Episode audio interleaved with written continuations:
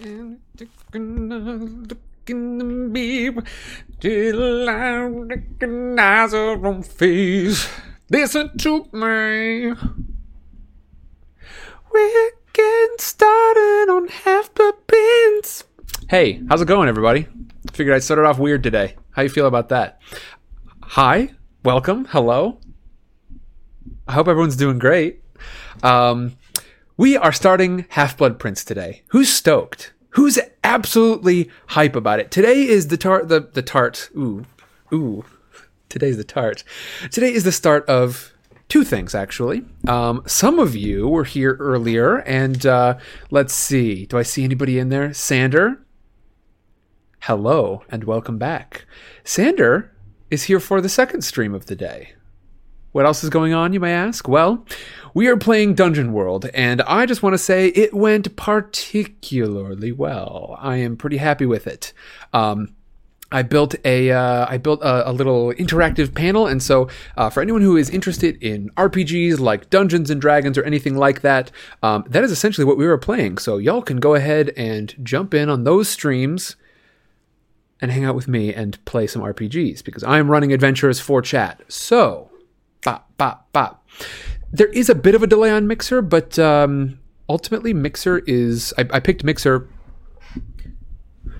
Mm, nope, nope, nope, nope, nope. I picked Mixer to do most of my streaming because uh, it is one of the lowest latency video streaming platforms.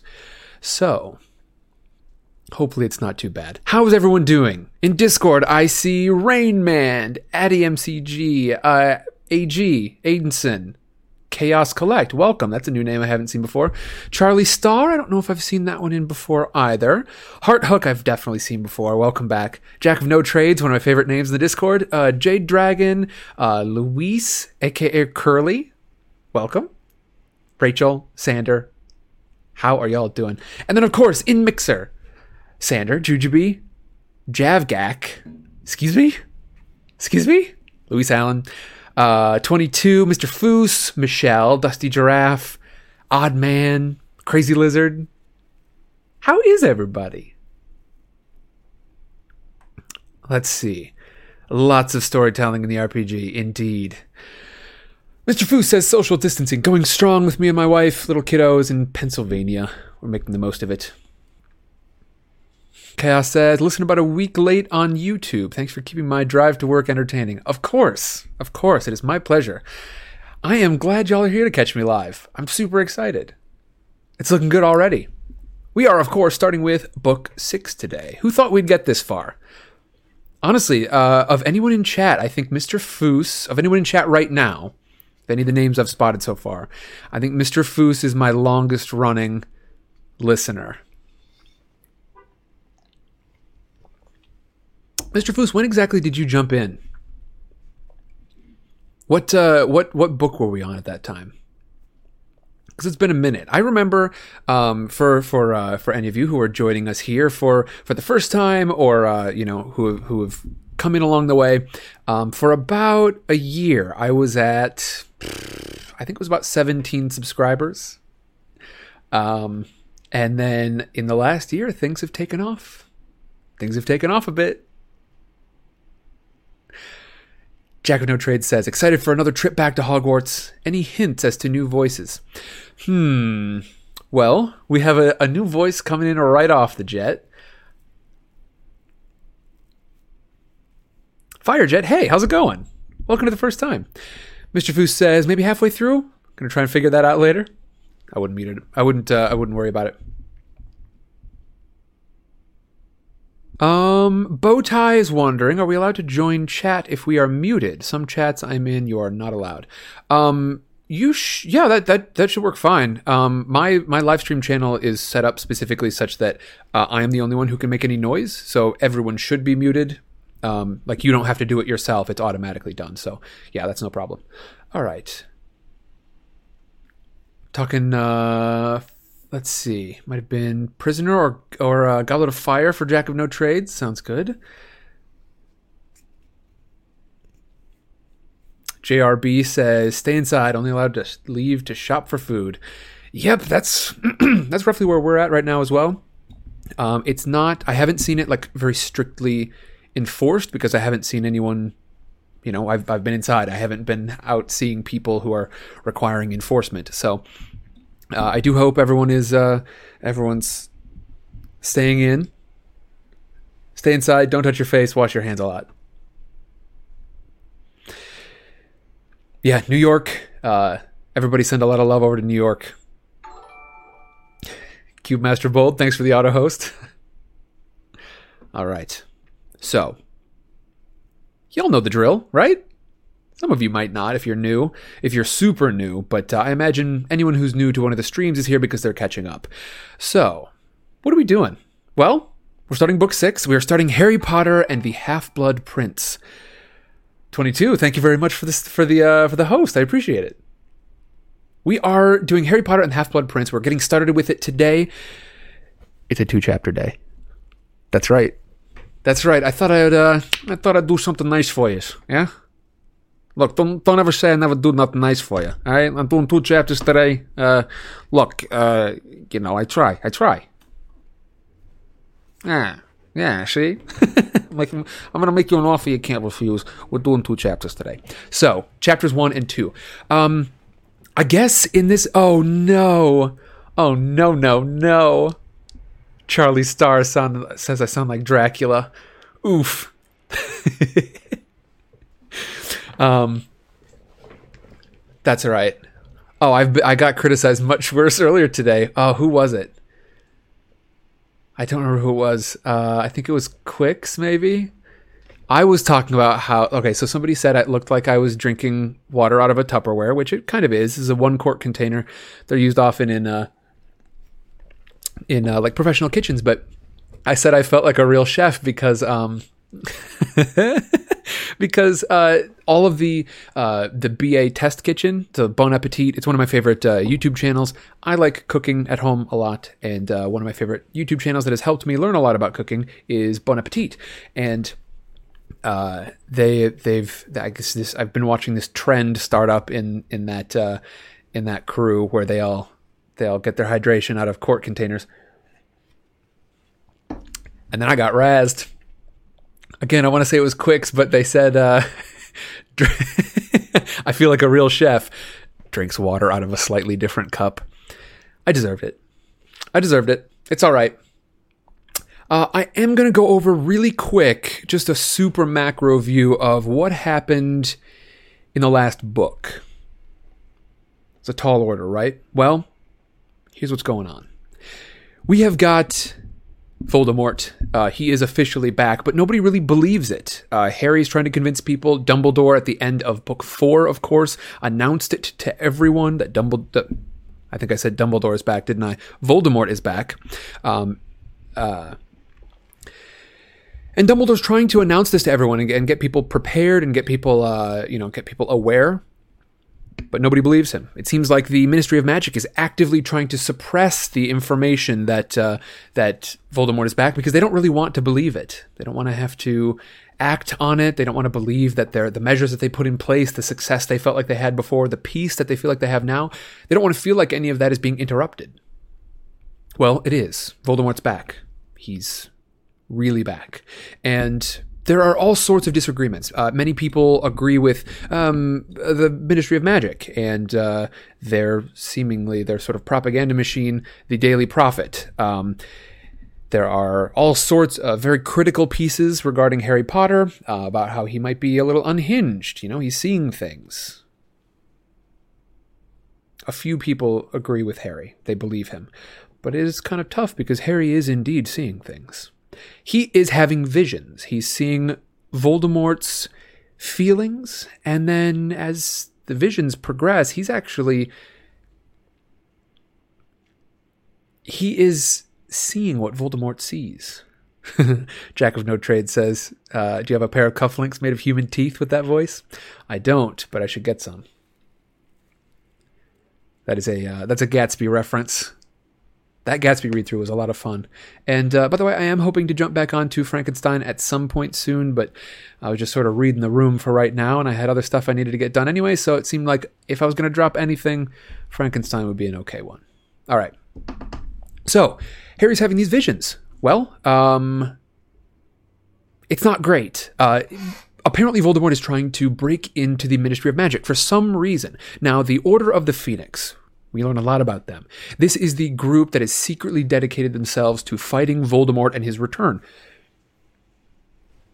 and the influences of all of his Death Eaters. Um, it includes people like uh, Lupin and Sirius Black and uh, the the Weasleys and um, uh, Alastor Moody and uh, Nymphadora Tonks, and I'm sure I'm forgetting people, Mundungus Fletcher.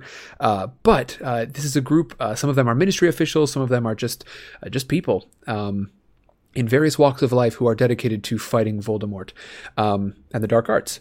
Now, they are working hard, but they mention there might be some sort of weapon. And Harry susses out, with a lot of help from his friends, this might be what he is seeing in these visions from Voldemort.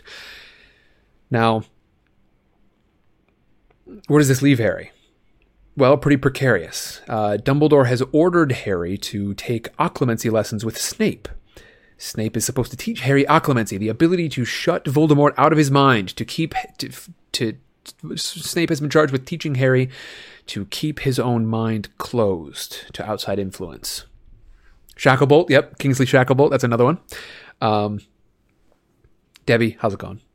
Uh, now, this is challenging. Snape and Harry do not get along whatsoever, and uh, during some of these meetings, he actually, Harry, uh, gets a glimpse into Snape's past. This past includes Harry's father, James Potter, and we find out that James Potter was not quite the shining individual that Harry hoped he was.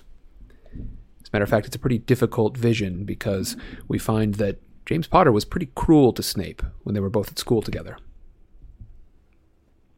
Meanwhile, uh, elsewhere, um, the uh, the Weasley twins are causing all sorts of trouble because there's a new sheriff in town, you might say. Professor Dolores Umbridge. She has been sent from the ministry to keep an eye on things at at um, Hogwarts, and she is, by all accounts, just awful. She's just an awful person. Um, she is causing all kinds of trouble and uh, really interfering with all of the work that Dumbledore is trying to do here, including making people aware and prepared for Voldemort's potential return. Um, she has taken up the post of Defense Against the Dark Arts teacher, and she makes sure that the students really learn virtually nothing. A very frustrating scenario. Um, out, uh, out elsewhere, uh, Hagrid has brought back a giant. It's his half brother, Grawp, uh, and that giant is living in the woods. Uh, it all kicks off in the end when Harry's visions reveal that Sirius Black is being tortured in the Ministry of Magic, and Harry says, It's time. We have to go and save him. Um, he tries to alert other members of the Order of the Phoenix, but it is impossible, at least so he thinks at the moment. Um, and uh, he rushes off to try and save Sirius Black. He gets caught by Umbridge briefly. Umbridge gets run off into the woods with a bunch of centaurs, and then the centaurs get run off into the woods by Grawp. Yes, it's a mess. Um, and uh, Harry, Hermione, Ron, Luna, Ginny, and Neville all head to the Ministry of Magic on Thestrals, where they find that, unfortunately, Voldemort has tricked Harry. Voldemort's not there.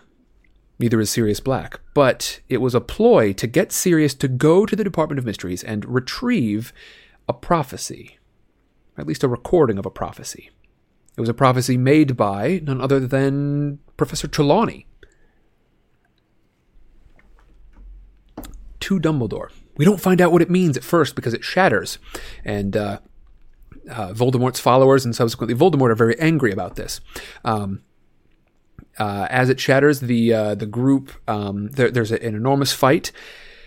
There is an unfortunate loss and uh, I'm actually not going to mention it right now, just in case people are coming in at a weird time. But there's a, a, a pretty devastating loss uh, uh, in the fight in the Ministry of Magic, and um, Harry, after being saved by Dumbledore from Voldemort himself, uh, Harry ends up back at school where he and Dumbledore have a long discussion about uh, Harry's past and Harry's future.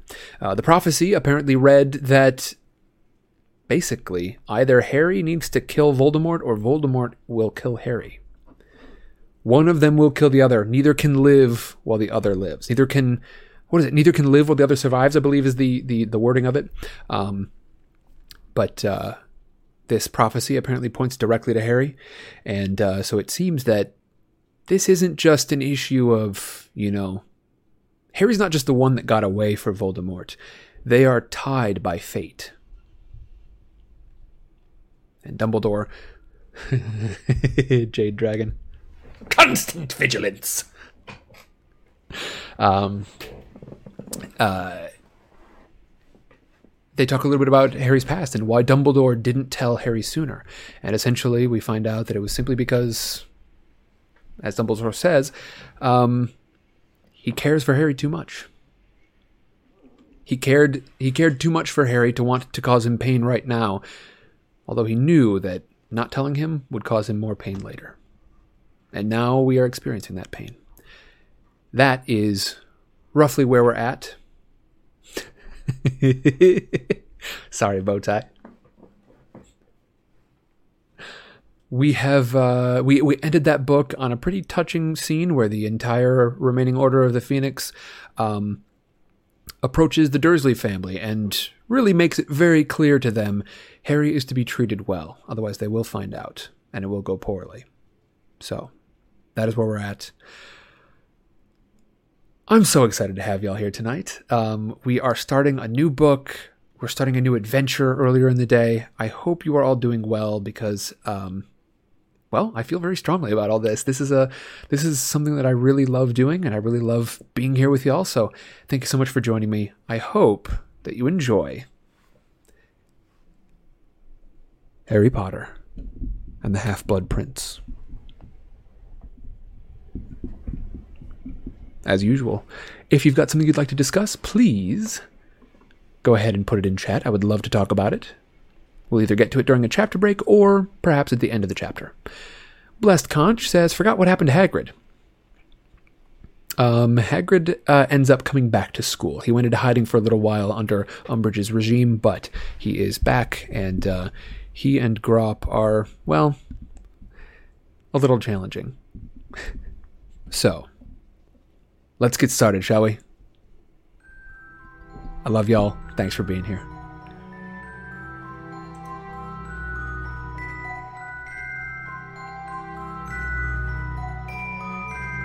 Chapter 1 The Other Minister.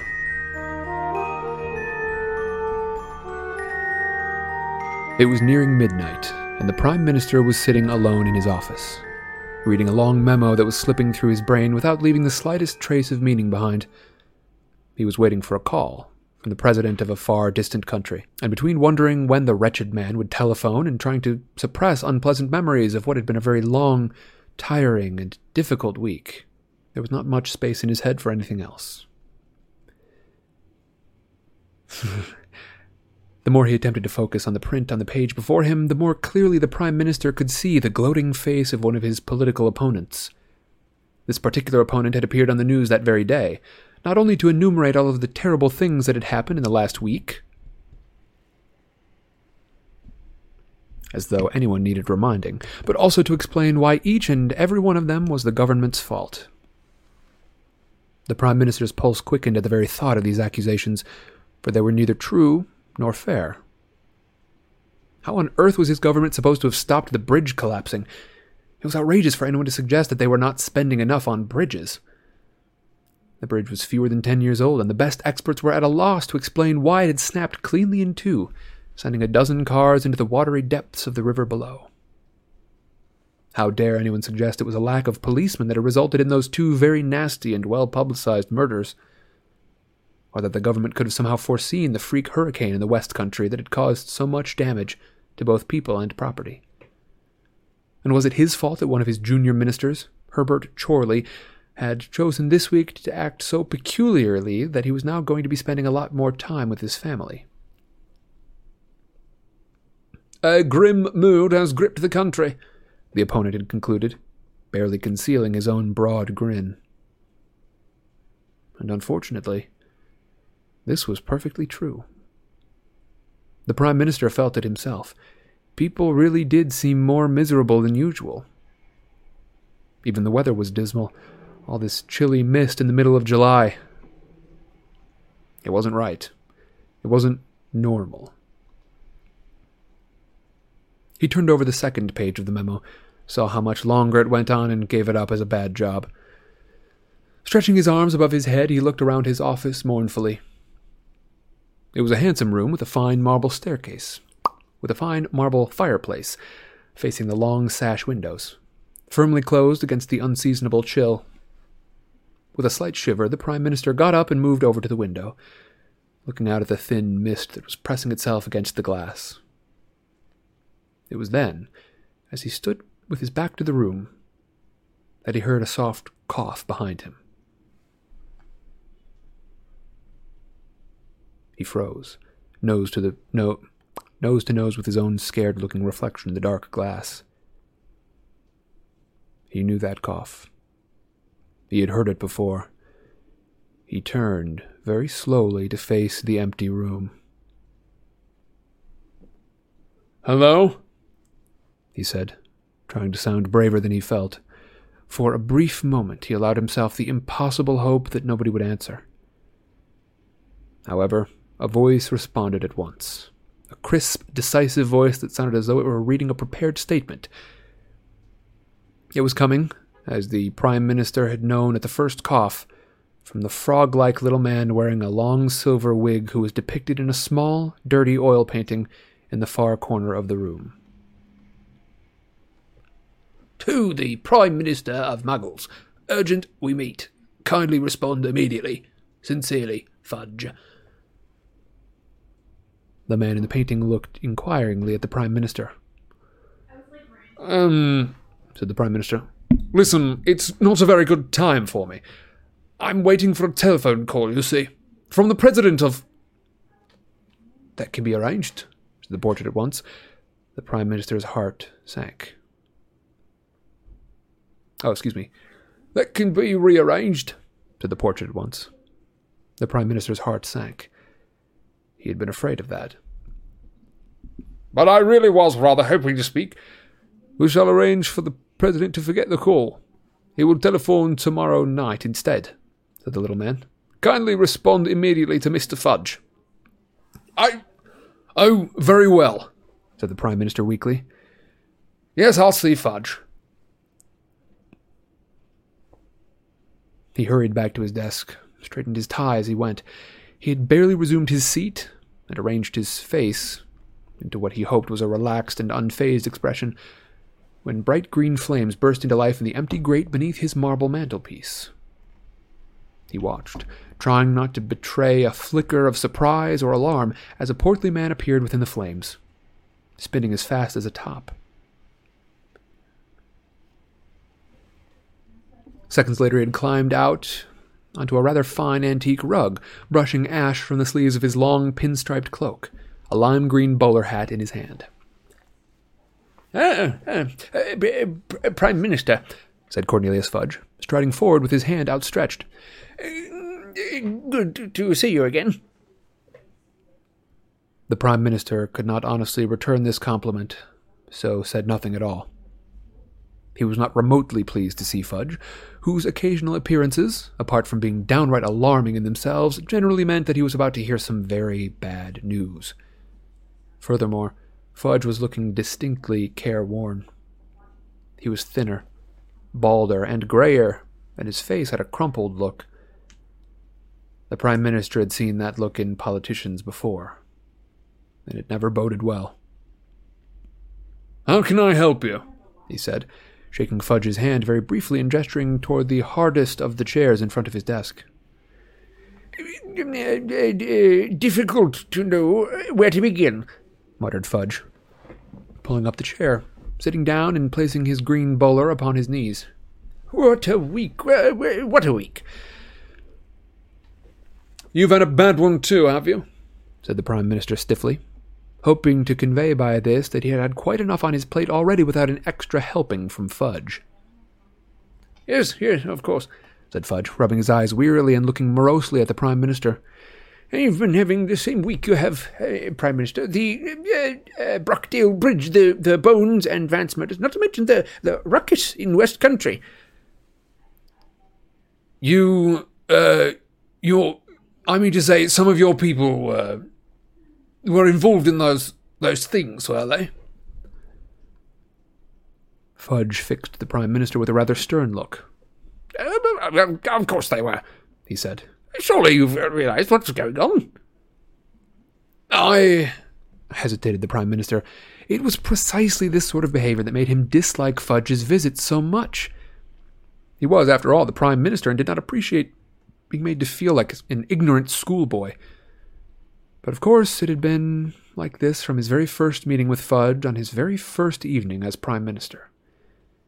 He remembered it as though it were yesterday, and knew that it would haunt him until his dying day.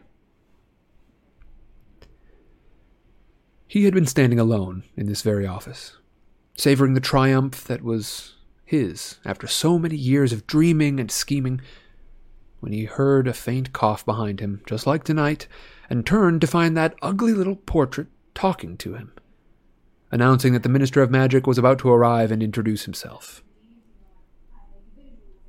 Naturally, he had thought that the long campaign and the strain of the election had caused him to go mad, he had been utterly terrified to find a portrait talking to him, though this had nothing to do with how he felt with a self proclaimed wizard bounding out of the fireplace and shaking his hand.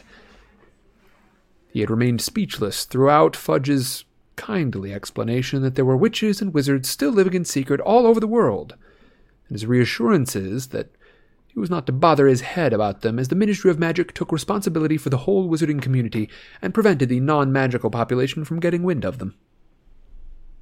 It was, said Fudge, a difficult job that encompassed everything from regulations on responsible use of broomsticks to keeping the dragon population under control.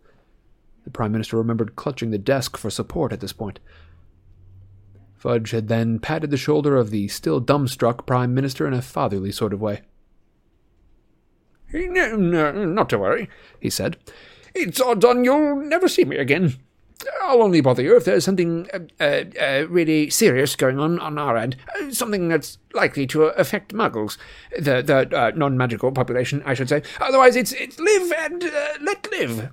And I, I must say, you're taking it a lot a lot better than your predecessor. He tried to um, uh, uh, uh, throw me out the window. Thought I was a, a hoax planned by the opposition. At this, the Prime Minister found his voice at last. You're. you're not a hoax then? It had been his last desperate hope.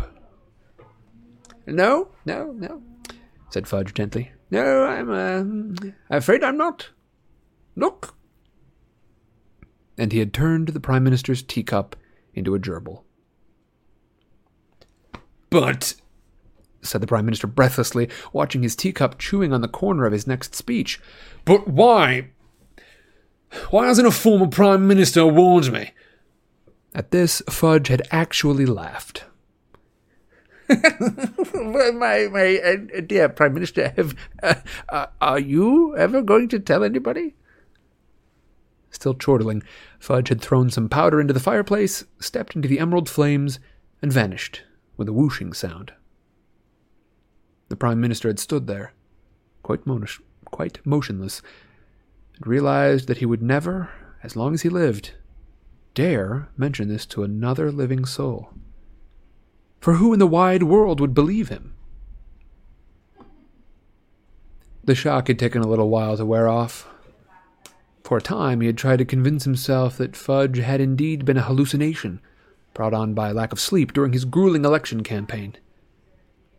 In a vain attempt to rid himself of all reminders of this uncomfortable encounter, he had taken the gerbil to his delighted niece and instructed his private secretary to take down the portrait of the ugly little man who had announced Fudge's arrival. To the Prime Minister's dismay, however, the portrait had proved impossible to remove.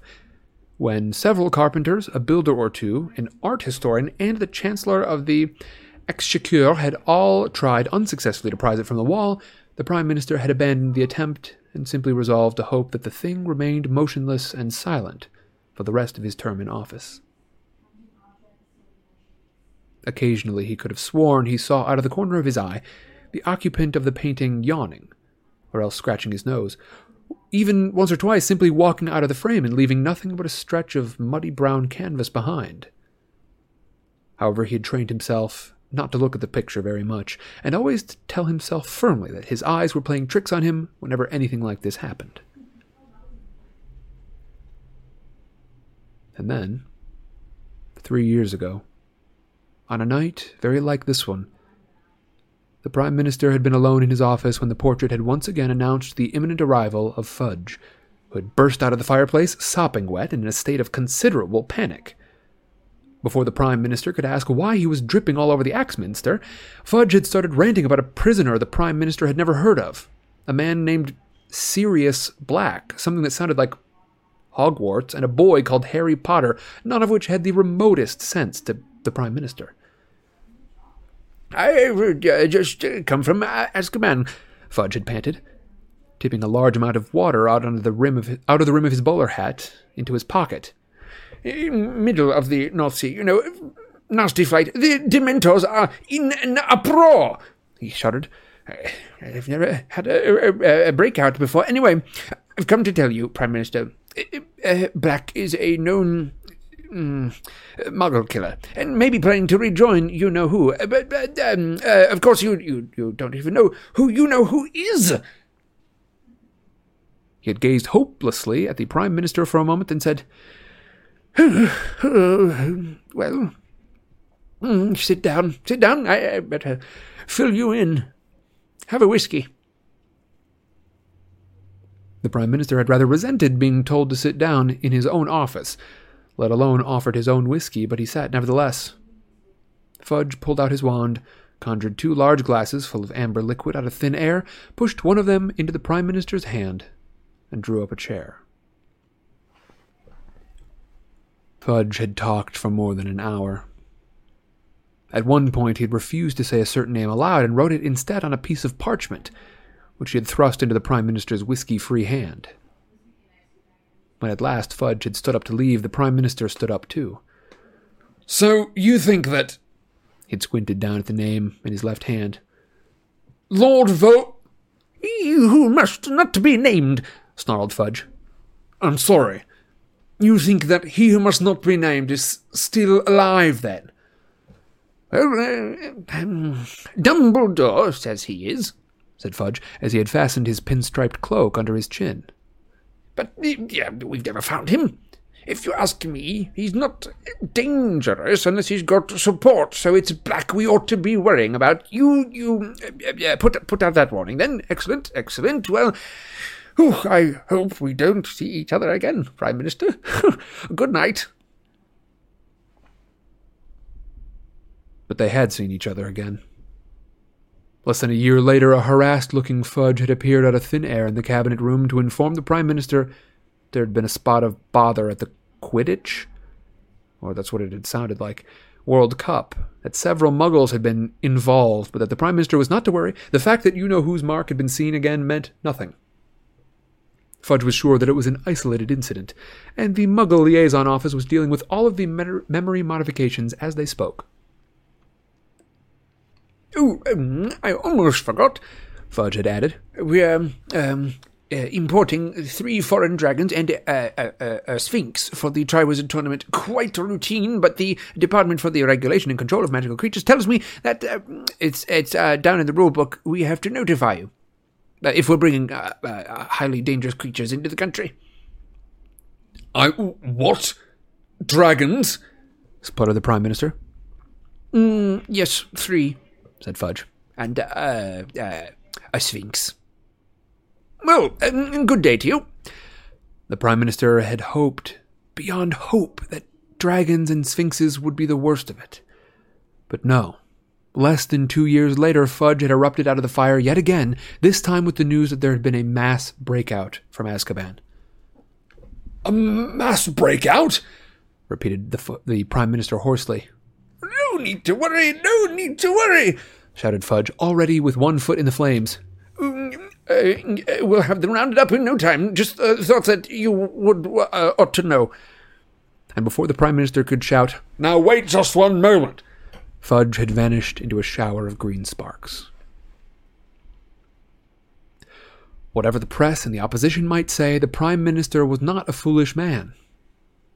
It had not escaped his notice that, despite Fudge's assurances at their first meeting, they were now seeing rather a lot of each other, nor that Fudge was becoming more flustered with each visit.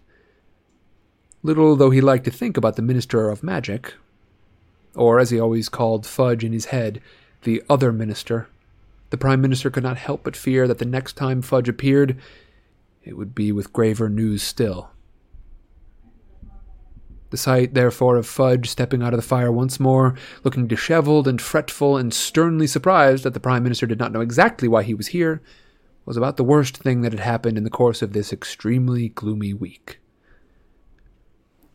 How should I know what's going on in the uh, wizarding community? snapped the Prime Minister now.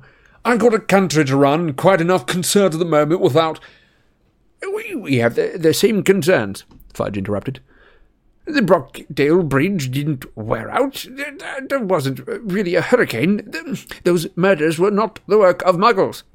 And uh, uh, Herbert Chorley's family would be safer without him. We are currently making arrangements to have him transferred to uh, uh, St. Mungo's Hospital for magical maladies and injuries. Mm, the, the move uh, should be effected tonight. Do you. I'm afraid. What? blustered the Prime Minister. Fudge took a great deep breath and said, Prime Minister, I'm, uh, uh, I'm uh, very sorry to say, um, very sorry to have to tell you that he's back. He who must not be named is back. Back. When you say back, he's alive? I mean, the Prime Minister groped in his memory for the details of that horrible conversation three years previously, when Fudge had told him about the wizard who was feared above all others, the wizard who had committed a thousand terrible crimes before the mysterious disappearance fifteen years earlier. Yes, yes, um, alive, said Fudge. That is, I, I, I don't know. Is is a man alive if he can't be killed? I uh, don't really understand it, and, and Dumbledore won't explain it properly.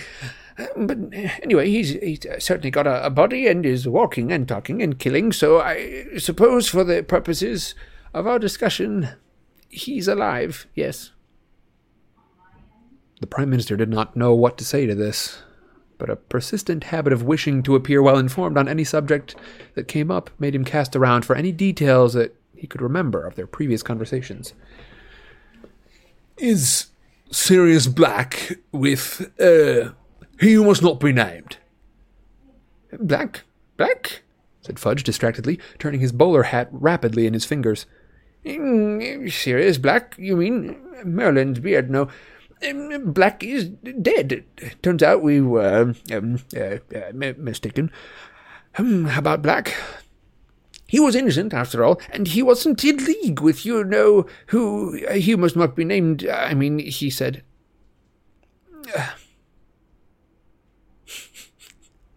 Sorry. Fudge's voice, I can get a little lost in this one. And he uh, wasn't in league with he who must not be named either.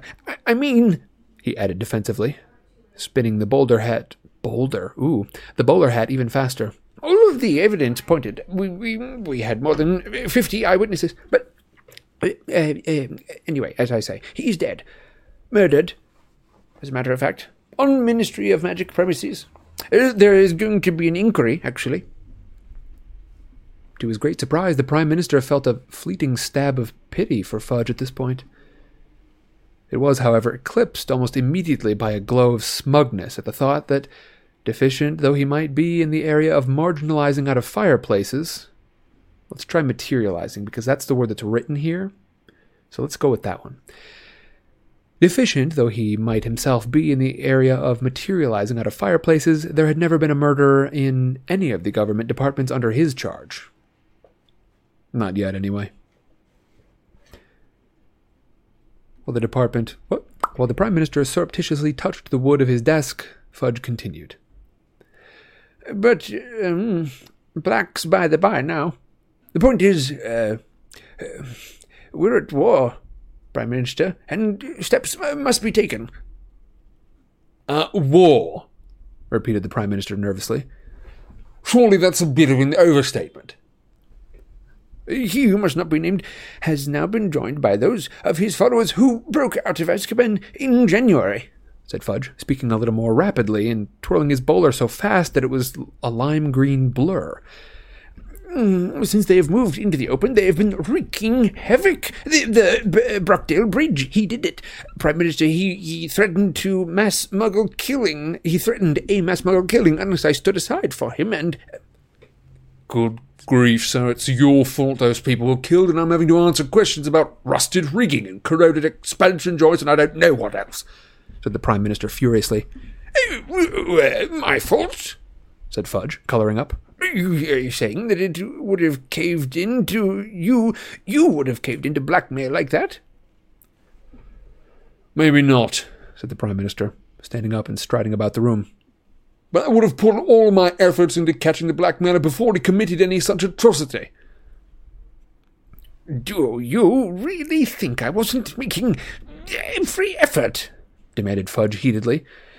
Every order in the ministry is was and is trying to find him and round up his followers, but we, we happen to be talking about one of the most powerful wizards of all time, a wizard who has eluded capture for almost three decades. Oh man, Professor Fudge, Professor Fudge, Minister Fudge is going to wear me out.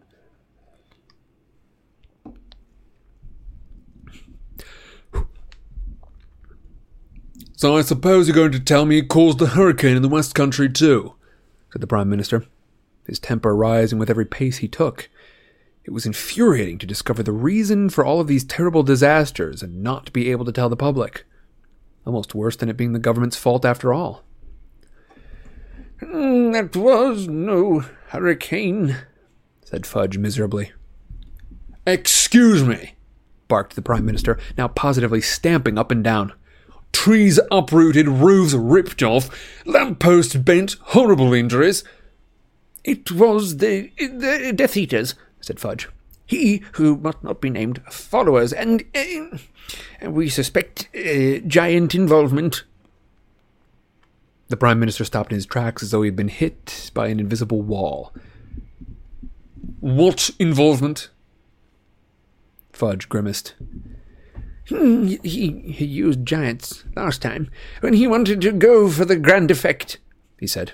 The Office of Misinformation has been working around the clock. We've had teams of obliviators out mm, trying to modify the memories of all the, the, the muggles who saw what really happened. We've got the Department for the um, uh, Regulation and Control of Magical Creatures running around Somerset, but we, we can't find the giant.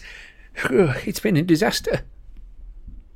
You don't say, said the Prime Minister furiously. I won't deny that morale is pretty low at the ministry, said Fudge. And with all that, and then uh, losing Amelia Bones. Losing who? Uh, Amelia Bones, the uh, head of the Department of Magical Law Enforcement. We think he who must not be named may have murdered her in person because she, she was a, a, a very gifted witch, and all the evidence was that she put up a real fight. Fudge cleared his throat, and with an effort, it seemed, stopped spinning with bowler. Oop. And with an effort, it seemed, stopped spinning his bowler hat. But that murder was in the newspapers, said the Prime Minister, momentarily diverted from his anger. Our newspapers. Amelia Bones it just said she was a middle aged woman who lived alone. It was a, a nasty killing, wasn't it? It's had a rather lot of publicity. The police are baffled, you see. Fudge sighed. Oh, of course they are, he said. Locked.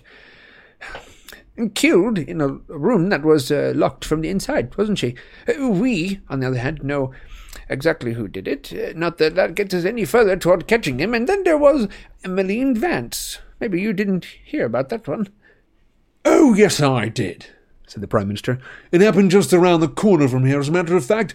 The papers had a field day with it. Breakdown of law and order in the Prime Minister's backyard. And as if that wasn't enough, said Fudge, barely listening to the Prime Minister. We've got um, Dementors swarming all over the place, attacking people left, right, and centre. Once upon a happier time, This sentence would have been unintelligible to the Prime Minister, but he was wiser now. I thought that Dementors guarded the prisoners in Azkaban, he said cautiously. They did, said Fudge warily. But not any more. Oh, they've deserted the prison and joined he who must not be named. I, I won't pretend it wasn't a blow. But, said the Prime Minister, with a sense of dawning horror, didn't you tell me that they're creatures that drain hope and happiness out of people? That's right. And and and, and their their breathing that's what's causing all of this mist. The Prime Minister sank, weak kneed, into the nearest chair. The idea of invisible creatures swooping through the towns and countryside, spreading despair and hopelessness in his voters, made him feel quite faint. Now, see here. Fudge. You have got to do something. It's your responsibility of Minister for Magic. My dear Prime Minister, you can't honestly think I'm still Minister for Magic after all this. I I was sacked three days ago. The, the, the whole wizarding community has been screaming for my resignation for a fortnight. I, have I've, I've, I've never known them so united in my whole term of office, said Fudge, with a brave attempt at a smile. The Prime Minister was momentarily lost for words. Despite his indignation at the position into which he had been placed, he still felt rather for the shrunken looking man sitting opposite him. I'm very sorry, he said finally. Is there anything I can do for you? It's, um, it's uh, very kind of you, Prime Minister, but, uh, there's nothing. I was uh, sent here tonight to bring you up to date on recent events and to um, uh, introduce you to my successor. I rather thought that he'd be here by now, but of course he's very, very busy at the moment with um, uh, so much uh, going on. Fudge looked around at the portrait of the little man wearing the long, curly silver wig, who was digging in his ear with the point of a quill. Catching Fudge's eye, the portrait said, He'll be here in a moment. He's just finishing a letter to Dumbledore. I wish him luck, said Fudge, sounding bitter for the first time. I've, I've been uh, writing to Dumbledore twice a day for the past fortnight, but he won't budge. if he'd just, just been prepared to persuade the boy, I might still be.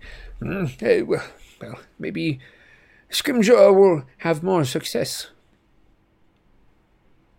Fudge subsided into what was clearly an aggrieved silence, but it was broken almost immediately by the portrait, which suddenly spoke in its crisp official tone to the de- hmm? to the Prime Minister for Muggles, requesting a meeting. Urgent. Kindly respond immediately. Rufus Scrimgeour, Minister of Magic. Yes, yes, fine, said the Prime Minister distractedly, and he barely flinched as the flames in the grate turned emerald green again rose up and revealed a second spinning wizard in their heart, disgorging him moments later onto the antique rug. Fudge got to his feet, and after a moment's hesitation, the Prime Minister did the same, watching the new arrival straighten up, dust down his long black robes, and look around. The Prime Minister's first foolish thought was that Rufus Scrimgeour looked rather like an old lion there were streaks of gray in his mane of tawny hair and his bushy eyebrows. He had keen yellowish eyes behind a pair of wire rimmed spectacles, and a certain rangy, loping grace, even though he walked with a slight limp. There was an immediate impression of shrewdness and toughness. The Prime Minister thought he understood why the wizarding community preferred Scrimgeour to Fudge as a leader in these dangerous times. How do you do? Said the Prime Minister politely, holding out his hand. Scrimgeour grasped it briefly, his eyes scanning the room, then pulled a wand out from under his robes. Fudge told you everything? he asked. striding over to the door and tapping the keyhole with his wand. The Prime Minister heard the lock click. Um, yes, said the Prime Minister. And if you don't mind, I'd rather keep that door unlocked. I'd rather not be interrupted, said Scrimgeour shortly. Or watched, he added, pointing his wand at the windows so that the curtains swept across them. Right, well, I'm a busy man, so let's get down to business. First of all, we need to we need to discuss your security. The Prime Minister drew himself up to his fullest height and replied, I am perfectly happy with the security I've already got. Thank you very. Well, we're not, Scrimgeour cut in. It'll be a poor lookout for the Muggles if their Prime Minister gets put under the Imperius curse. The new secretary in our outer office. I am not getting rid of Kingsley Shacklebolt, if that's what you're suggesting, said the Prime Minister hotly. He is highly efficient. He gets through twice the work of the rest of them. That's because he's a wizard, said Scrimgeour, without a flicker of a smile. A highly trained Auror who's been assigned to you for your protection.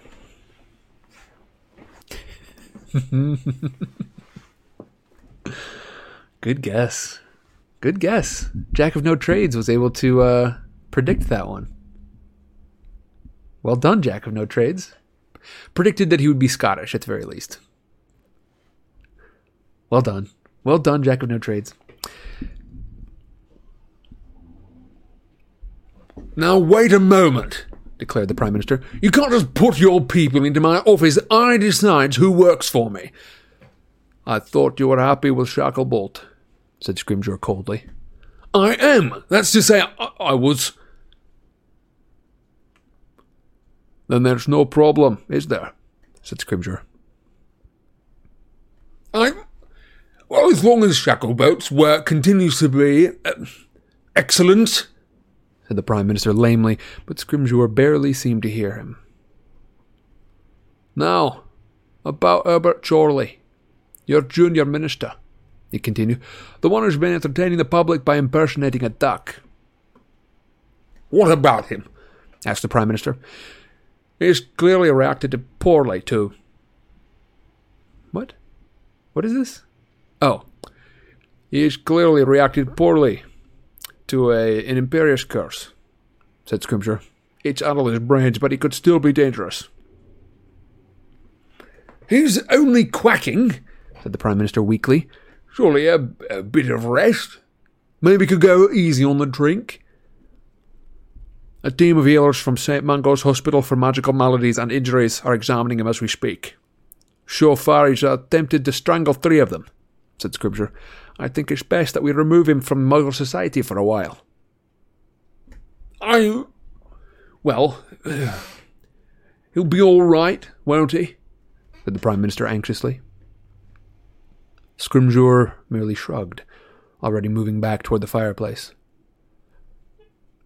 Well, that's really all I had to say. I'll keep you posted of developments, Prime Minister, or at least I shall probably be too busy to come personally, in which case I'll send Fudge here. He has consented to stay on in an advisory capacity.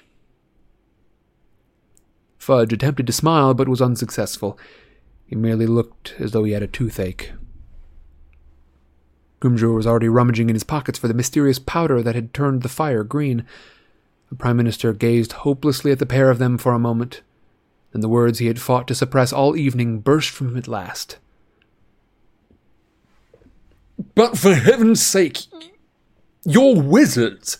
You can do magic. Surely you can sort some something out. Anything.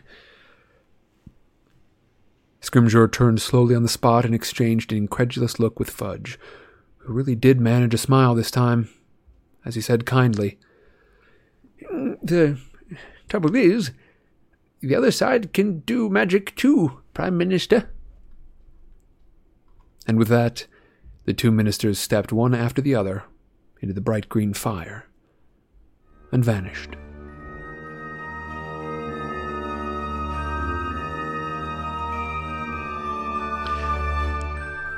Michelle says, My husband said, I guess he's trying to do Sean Connery. And I tell you what, There's no reason you should have to believe me, and so I am not going to. Uh, I'm not going to insist that you do. But um, my Sean Connery has been much better in the past than that. I don't mind. This is how it typically works. I typically start in with a voice.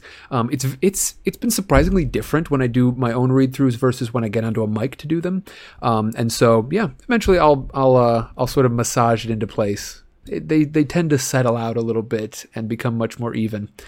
Um, but uh, Allan Quatermain, huh?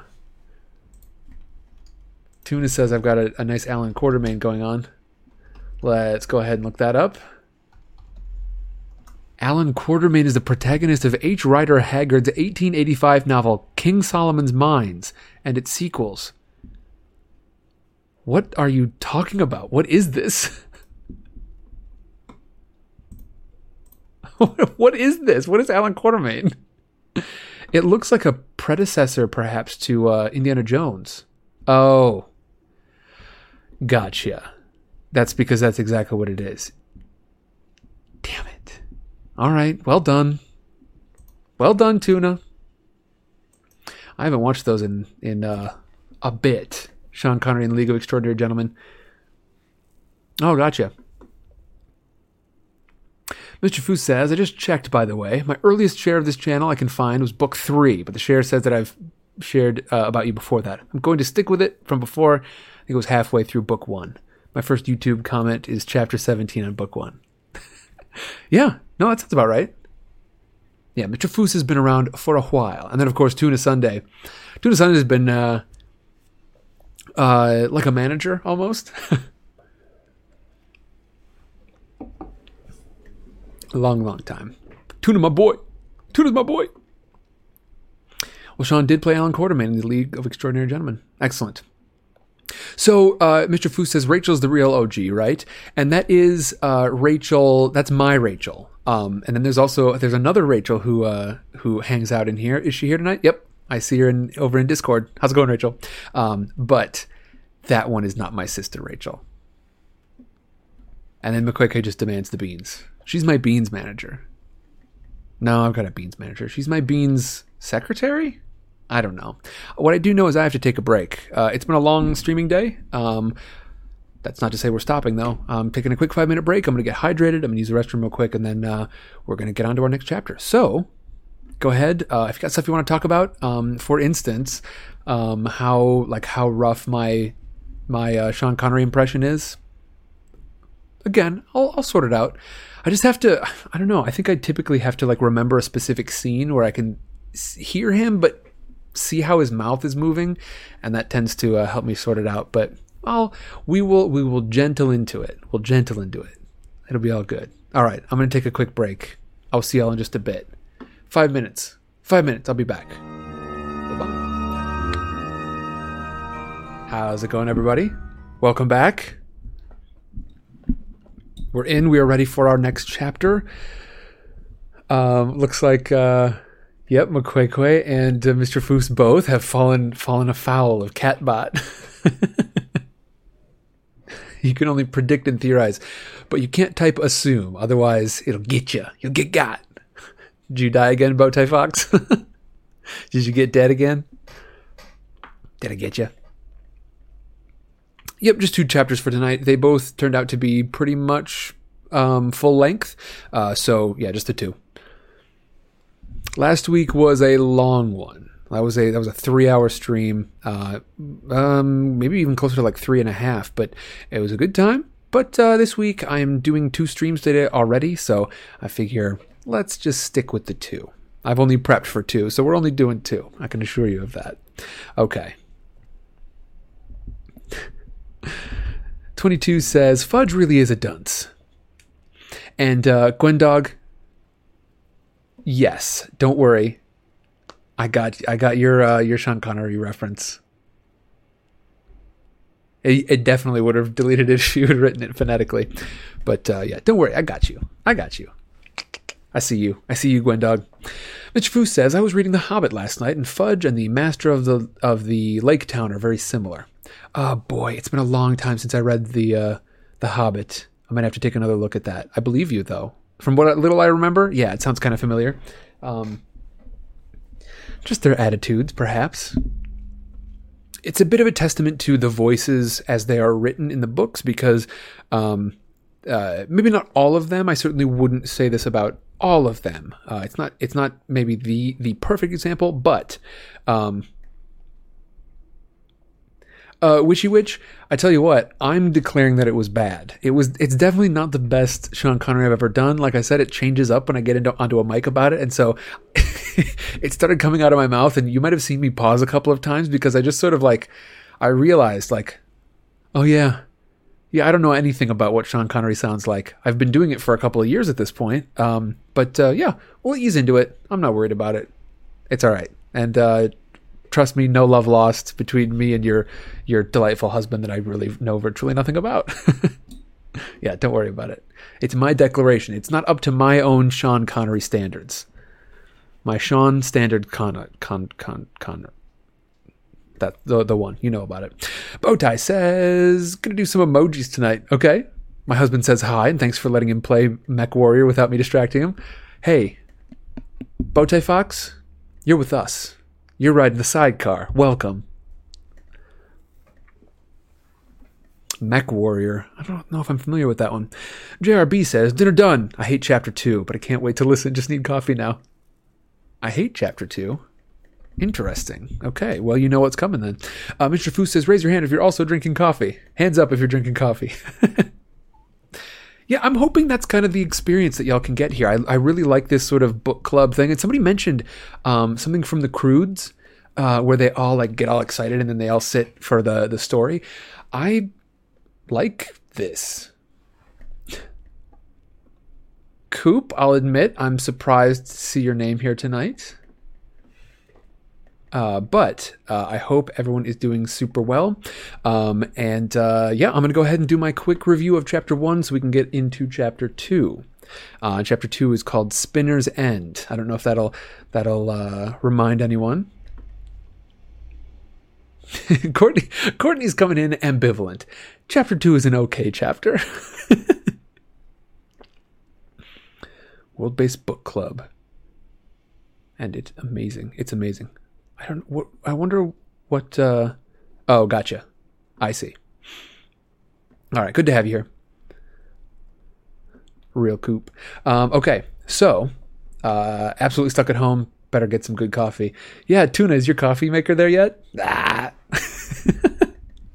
Louis Allen says, First time on the books, have only watched the movies. Well, you're in for a treat. I hope it's been enjoyable so far. I've certainly been enjoying it.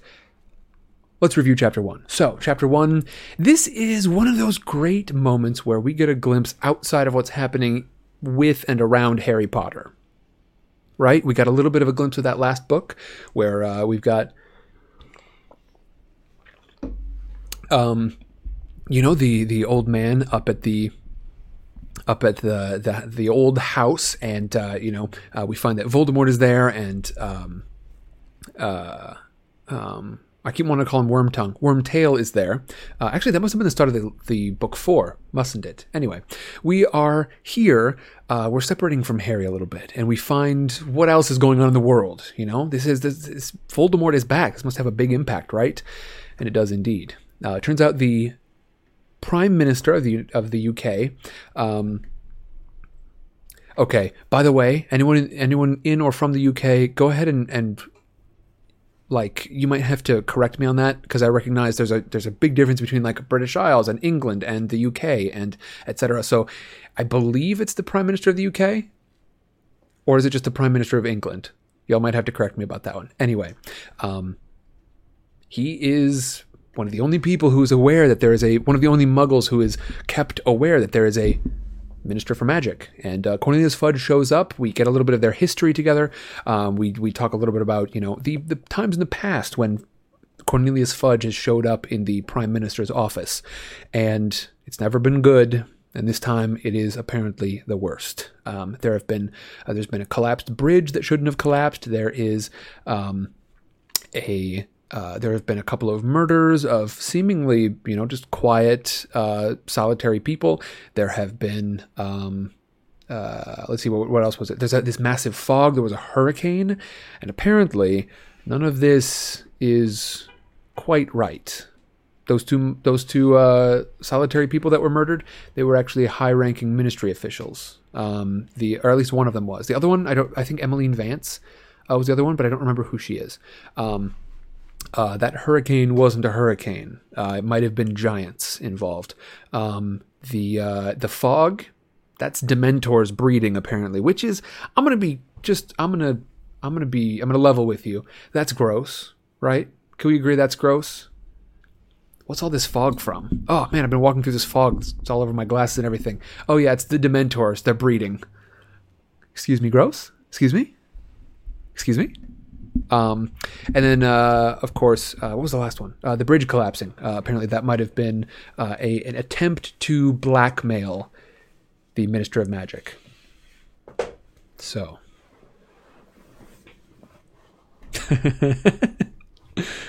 I made Mr. Foos's wife shut. I made Mrs. Foos shudder.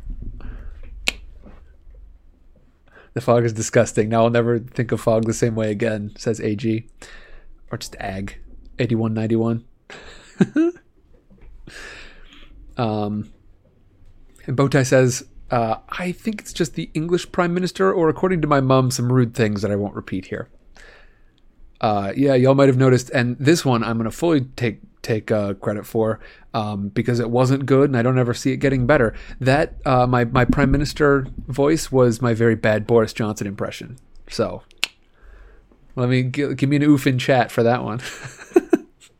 um, but yeah, uh, apparently. Um, uh, Cornelius Fudge has been asked to step down, and he has done so, and he has been replaced by uh, a new prime, uh, excuse me, a new minister for magic, um, Rufus Scrimgeour, who will, will be voiced by a, a gradually improving Sean Connery. um, I do uh, I do appreciate y'all who who were able to pick that out, including Michelle's husband. Well done. Tuna Sunday spending sparks to drop a an oof gif on me, just really rubbing it in. Um, and uh, yeah, Gwen Dog says uh, stream dropped at the end. Just uh, the the collapsing bridge apparently was uh, Voldemort had had instructed Fudge to get out of his way, um, and uh, if not, he was going to cause havoc like that. So that's that's the blackmail. It was Voldemort blackmailing Fudge, but uh, Fudge is no longer in charge. We've got Rufus Scrimgeour now. There's some mention of Dumbledore, mm, you know, perhaps. Uh, the the ministry apparently thinks Dumbledore should be trying to convince Harry of something. We don't know what exactly right now, but that is where we're at, and uh, that is roughly uh, that's that's my rough summary. Rougher than some of the recent ones. I think my, my summary of the last book went particularly well, honestly. But uh, now, shall we get into our next chapter? Probably because it's almost half past five. yeah, next time your glasses fog up, grab your wand. Here we go. Next chapter for the night. It's been great reading for y'all. If you got anything you want to discuss, please put it in chat. Love to talk about it. As usual, you know the system. Okay, and I'm gonna get my mic set up so I don't touch it a bunch during the stream, during the read through. I've had a couple of gentle reminders about that. Okay, I think that's gonna be. That's good. Okay, there we go. Nope, a little higher. There we go. Chapter 2 Spinner's End. Many miles away, the chilly mist that had pressed against the Prime Minister's windows drifted over a dirty river that wound between overgrown, rubbish strewn banks. An immense chimney, relic of an unused mill, reared up, shadowy and ominous. And believe it or not, that's exactly how it's punctuated. There was no sound apart from the whisper of the black water, and no sign of life apart from a scrawny fox that had slunk down the bank to nose hopefully at some old fish and chips wrappers in the tall grass. But then there was a very faint pop. A slim, hooded figure appeared out of thin air at the edge of the river. The fox froze, weary eyes fixed upon this strange new phenomenon. The figure seemed to take its bearings for a few moments, then set off with quick, light strides, its long cloak rustling over the grass. With another louder pop, another hooded figure materialized. Wait! The harsh cry startled the fox, now crouching almost flat in the undergrowth. It leapt from its hiding place and up the bank. There was a flash of green light, a yelp, and the fox fell back to the ground. Dead. The second figure turned over the animal with its toe. Just a fox, said a woman's voice dismissively from under the hood. I thought perhaps an Auror. Sissy, wait! But her quarry, who had paused and looked back at the flash of the light, was already scrambling up the bank that the fox had just fallen down. Sissy! Narcissa! Listen to me! The second woman caught the first and seized her arm, but the other wrenched it away. Go back, Bella! You must listen to me! I've listened already. I've made my decision. Leave me alone. The woman named Narcissa gained the top of the bank, where a line of old railings separated the river from a narrow, cobbled street. The other woman, Bella, followed at once. Side by side, they stood looking down the road at the rows of dilapidated brick houses, their windows dull and blind in the darkness. He lives here, said Bella in a voice of contempt. Here, in this muggle dunghill. We must be the first of our kind ever to set foot. But Narcissa was not listening. She had slipped through a gap in the dusty railings and already hurried down the road. Sissy, wait! Bella followed, her cloak streaming behind, and saw Narcissa darting through an alley between the houses into a second, almost identical street. Some of the street lamps were broken. The two women were running between patches of light and deep darkness. The pursuer caught up with her prey just as she turned another corner, this time succeeding in catching hold of her arm and swinging her around so that they faced each other. Sissy, you must not do this. You can't trust him. The Dark Lord trusts him, doesn't he? The Dark Lord is, I believe, mistaken. Bella panted, and her eyes gleamed momentarily under her hood as she looked around to check that they were indeed alone. In any case, we were told not to speak of the plan to anyone. This is a betrayal of the Dark Lords. Let go, Bella, snarled Narcissa, and she drew a wand from beneath her cloak, holding it threateningly in the other's face. Bella merely laughed. Sissy, your own sister? You wouldn't. There is nothing I wouldn't do any more. Narcissa breathed, a note of hysteria in her voice. And as she brought down the wand like a knife, there was another flash of light. Bella let go of her sister's arm as though burned. Narcissa! But Narcissa had rushed ahead. Rubbing her hand, her pursuer followed again, keeping her distance now as they moved deeper into the deserted labyrinth of brick houses. At last, Narcissa hurried up a street named Spinner's End, over which the towering mill chimney seemed to hover like a giant's admonitory finger. Her footsteps echoed on the cobbles as she passed boarded and broken windows until she reached the very last house, where a dim light glimmered through the curtains in a downstairs room. She had knocked on the door before Bella, cursing her under her breath, had caught up. She had knocked on the door before Bella, cursing under her breath, had caught up. Together they stood waiting, panting slightly, breathing in the smell of the dirty river that was carrying them on the, that was carried to them on the night breeze. After a few seconds, they heard movement behind the door, and it opened a crack. A sliver of a man could be seen looking out at them a man with long black hair parted in curtains around a sallow face and black eyes. Narcissa threw back her hood. She was so pale she seemed to shine in the darkness. The long blonde hair streaming down her back gave her the look of a drowned person. Narcissa, said the man, opening the door a little wider so that the light fell upon her and her sister too. What a pleasant surprise. Severus, she said in a strained whisper, may I speak to you? It's urgent. But of course. He stood back to allow her to pass him into the house. Her still hooded sister followed without invitation. Snape, she said curtly as she passed him. Mm, Bellatrix, he replied, his thin mouth curling into a slightly mocking smile as he closed the door with a snap behind them. They had stepped directly into a tiny sitting room, which had the feeling of a dark, padded cell. The walls were completely covered in books, most of them bound in old black or brown leather. A threadbare sofa, an old armchair, and a rickety table stood grouped together in a pool of dim light, cast by a candle filled lamp hung from the ceiling. The place had an air of neglect, as though it was not usually inhabited.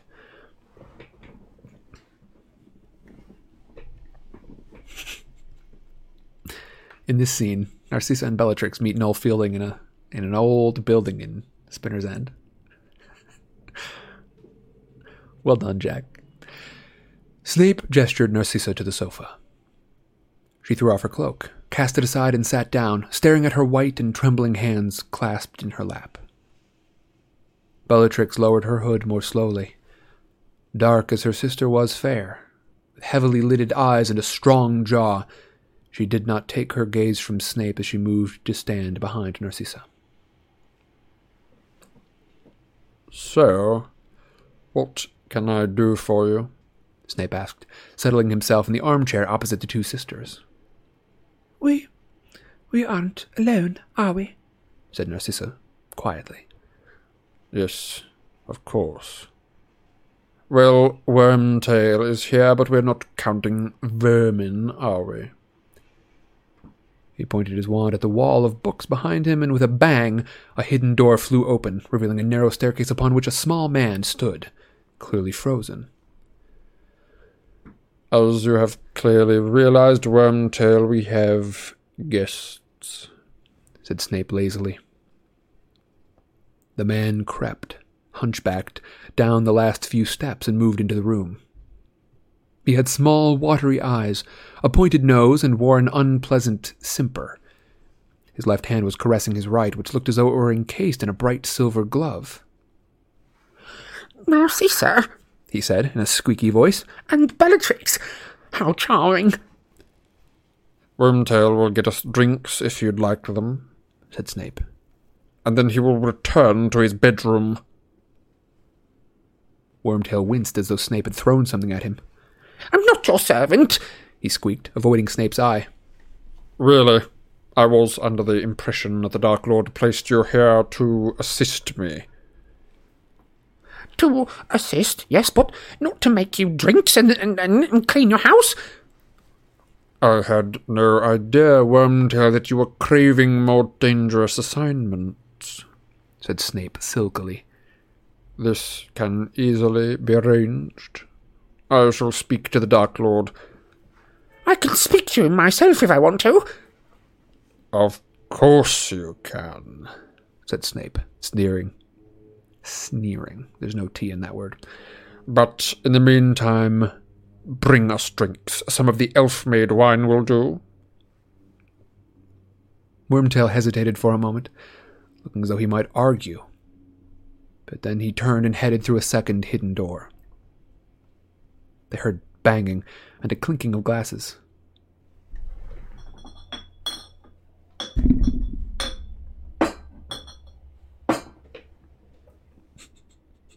Within seconds, he was back, bearing a dusty bottle and three glasses upon a tray. He dropped these into a rickety onto a rickety table and scurried from their presence, slamming the book-covered door behind him. Snape poured out three glasses of blood-red wine and handed two of them to the sisters. Narcissa murmured a word of thanks, whilst Bellatrix said nothing but continued to glower at Snape. This did not seem to discompose him. On the contrary, he looked rather amused. The Dark Lord, he said, raising his glass and draining it. The sisters copied him. Snape refilled their glasses. As Narcissa took her second drink, she said in a rush, Severus, I'm sorry to come here like this, but I had to see you. I think you're the only one who can help me. Snape held up a hand to stop her, then pointed his wand again at the concealed staircase door.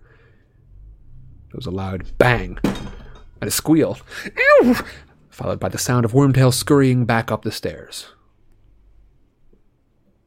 My apologies, said Snape. He has lately taken to listening at doors. I don't know what he means by it. You were saying, Narcissa? She took a great shuddering breath and started again. Severus, I know I ought not to be here. I've been told to say nothing to anyone, but. Then hold your tongue, snarled Bellatrix. Particularly in the present company. Present company? Repeated Snape sardonically. And what am I to understand by that, Bellatrix? That I don't trust you, Snape, as you very well know. Narcissa let out a noise that might have been a dry sob and covered her face with her hands. Snape set his glass down upon the table and sat back again, his hands upon the arms of his chair, smiling into Bellatrix's glowering face. Narcissa, I think we ought to hear what Bellatrix is bursting to say. It will save us tedious interruptions. Well, continue, Bellatrix, said Snape. Why is it you do not trust me? A hundred reasons, she said loudly, striding out from behind the sofa to slam her glass upon the table. Where to start? Where were you when the Dark Lord fell? Why did you never make any attempt to find him when he vanished? What have you been doing all these years that you've lived in Dumbledore's pocket? Why did you not stop the Dark Lord? Hmm? Why did you stop the Dark Lord procuring the Sorcerer's Stone? Why did you not return at once when the Dark Lord was reborn?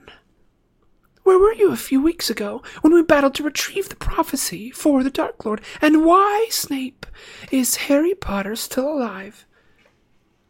You've had him at the at your mercy for five years. She paused, her chest rising and falling rapidly, the color high in her cheeks. Behind her, Narcissa sat motionless, her face still hidden in her hands. Snape smiled. Before I answer you, oh yes, Bellatrix, I am going to answer. You can carry my words back to the others who whisper behind my back and carry false tales of my treachery to the Dark Lord. Before I answer you, I say, let me ask a question in return. Do you really think that the Dark Lord has not asked me each and every one of those questions? And do you really think that, had I not been able to give satisfactory answers, I would be sitting here talking to you? She hesitated.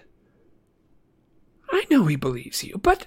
You think he is mistaken?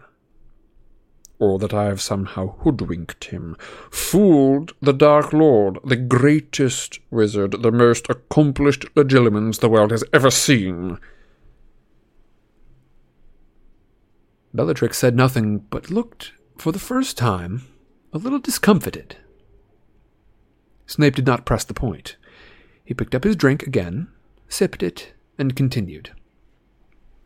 You asked where I was when the Dark Lord fell. I was where he ordered me to be, at Hogwarts School of Witchcraft and Wizardry, because he wished me to spy upon Albus Dumbledore. You know, I presume, that it was on the Dark Lord's orders that I took up the post? She nodded almost imperceptibly and then opened her mouth, but Snape forestalled her. You ask me why I did not attempt to find him when he vanished, for the same reason that Avery, Yaxley, the Carrows, Greyback, Lucius. He inclined his head slightly to Narcissa, and many others did not attempt to find him. I believe him finished. I believed him finished. I am not proud of it. I was wrong, but there it is. If he had not forgiven those who lost faith at that time, he would have very few followers left. He'd have me, said Bellatrix passionately. I, who spent many years in Azkaban for him. Yes, indeed, most admirable, said Snape in a bored voice. Of course you weren't a lot of use to him in prison, but the gesture was undoubtedly Fine. Gesture! She shrieked, and her, in her fury she looked slightly mad. Well, I endured the Dementors. You remained at Hogwarts, comfortably playing Dumbledore's pet. Not quite, said Snape calmly. He wouldn't give me the dement. He wouldn't give me the defense against the dark arts job, you know. Seemed to think it might uh, bring about a relapse, tempt me into my old ways. This was your sacrifice for the Dark Lord? Not to teach your favorite subject? She jeered. Why did you stay there all the time, Snape? Still spying on Dumbledore for a master you believed dead. Hardly, said Snape, although the Dark Lord is pleased that I never deserted my post. I had sixteen years of information on Dumbledore to give him when he returned. A, a rather more useful welcome back present than endless reminiscences of how unpleasant Azkaban is. But you stayed. Yes, Bellatrix, I stayed, said Snape, betraying a hint of impatience for the first time. I had a comfortable job that I preferred to a stint in Azkaban. They were rounding up Death Eaters, you know. Dumbledore's protection kept me out of jail. It was most convenient, and I used it. I repeat, the Dark Lord does not complain that I stayed, so I do not see why you do. I think you next wanted to know, he pressed on, a little more loudly, for Bellatrix showed every sign of interrupting, why I stood between the Dark Lord and the Sorcerer's Stone. That is easily answered. He did not know whether he could trust me. He thought that, like you, I'd returned from faithful Death Eater to Dumbledore's stooge. He was in a pitiable condition, very weak, sharing the body of a mediocre wizard. He did not dare reveal himself to a former ally if that ally might turn him over to Dumbledore or the Ministry. I deeply regret that he did not trust me. He would have returned to power three years sooner. As it was, I saw only greedy and unworthy Quirrell attempting to steal the stone, and I admit I did all that I could to thwart him. Bellatrix's mouth twisted as though she had taken an unpleasant dose of medicine. But wait, you didn't return when he came back. You didn't fly to him at once when you felt the dark mark burn. Correct. I returned two hours later. I returned on Dumbledore's orders. On Dumbledore's? She began in tones of outrage. Think, said Snape, impatient again. Think. By waiting two hours, just two hours, I ensured that I could remain at Hogwarts as a spy. By allowing Dumbledore to think that I was only returning to the Dark Lord's side because I was ordered to, I was able to pass information on Dumbledore and on the Order of the Phoenix ever since. Consider, Bellatrix, the Dark Mark has been growing stronger for months. I knew he must be about to return. All the Death Eaters knew. I had plenty of time to think what I wanted to do. To plan my next move to escape like Karkaroff, didn't I? The Dark Lord's initial displeasure at my lateness vanished entirely, I assure you. When I explained that I'd remained faithful, although Dumbledore thought I was his man. Yes, Dark Lord thought that I'd left him forever. But he was wrong. But what use have you been? Sneered Bellatrix. What useful information have we got from you? My information has been conveyed directly to the Dark Lord, said Snape. If he chooses not to share it with you. He shares everything with me, said Bellatrix, firing it up at once. He calls me his most faithful, his most loyal. Does he? said Snape, his voice delicately inflected to suggest his disbelief. Does he still? After the fiasco at the ministry? That was not my fault, said Bellatrix, flushing. The Dark Lord has in the past entrusted me with his most precious. If Lucius hadn't. Don't you dare, don't you dare blame my husband, said Narcissa, in a low and deadly voice, looking up at her sister. There is no point apportioning blame, said Snape smoothly. What is done is done. But not by you, said Bellatrix furiously. No, you were once again absent while the rest of us ran dangers, were you not, Snape?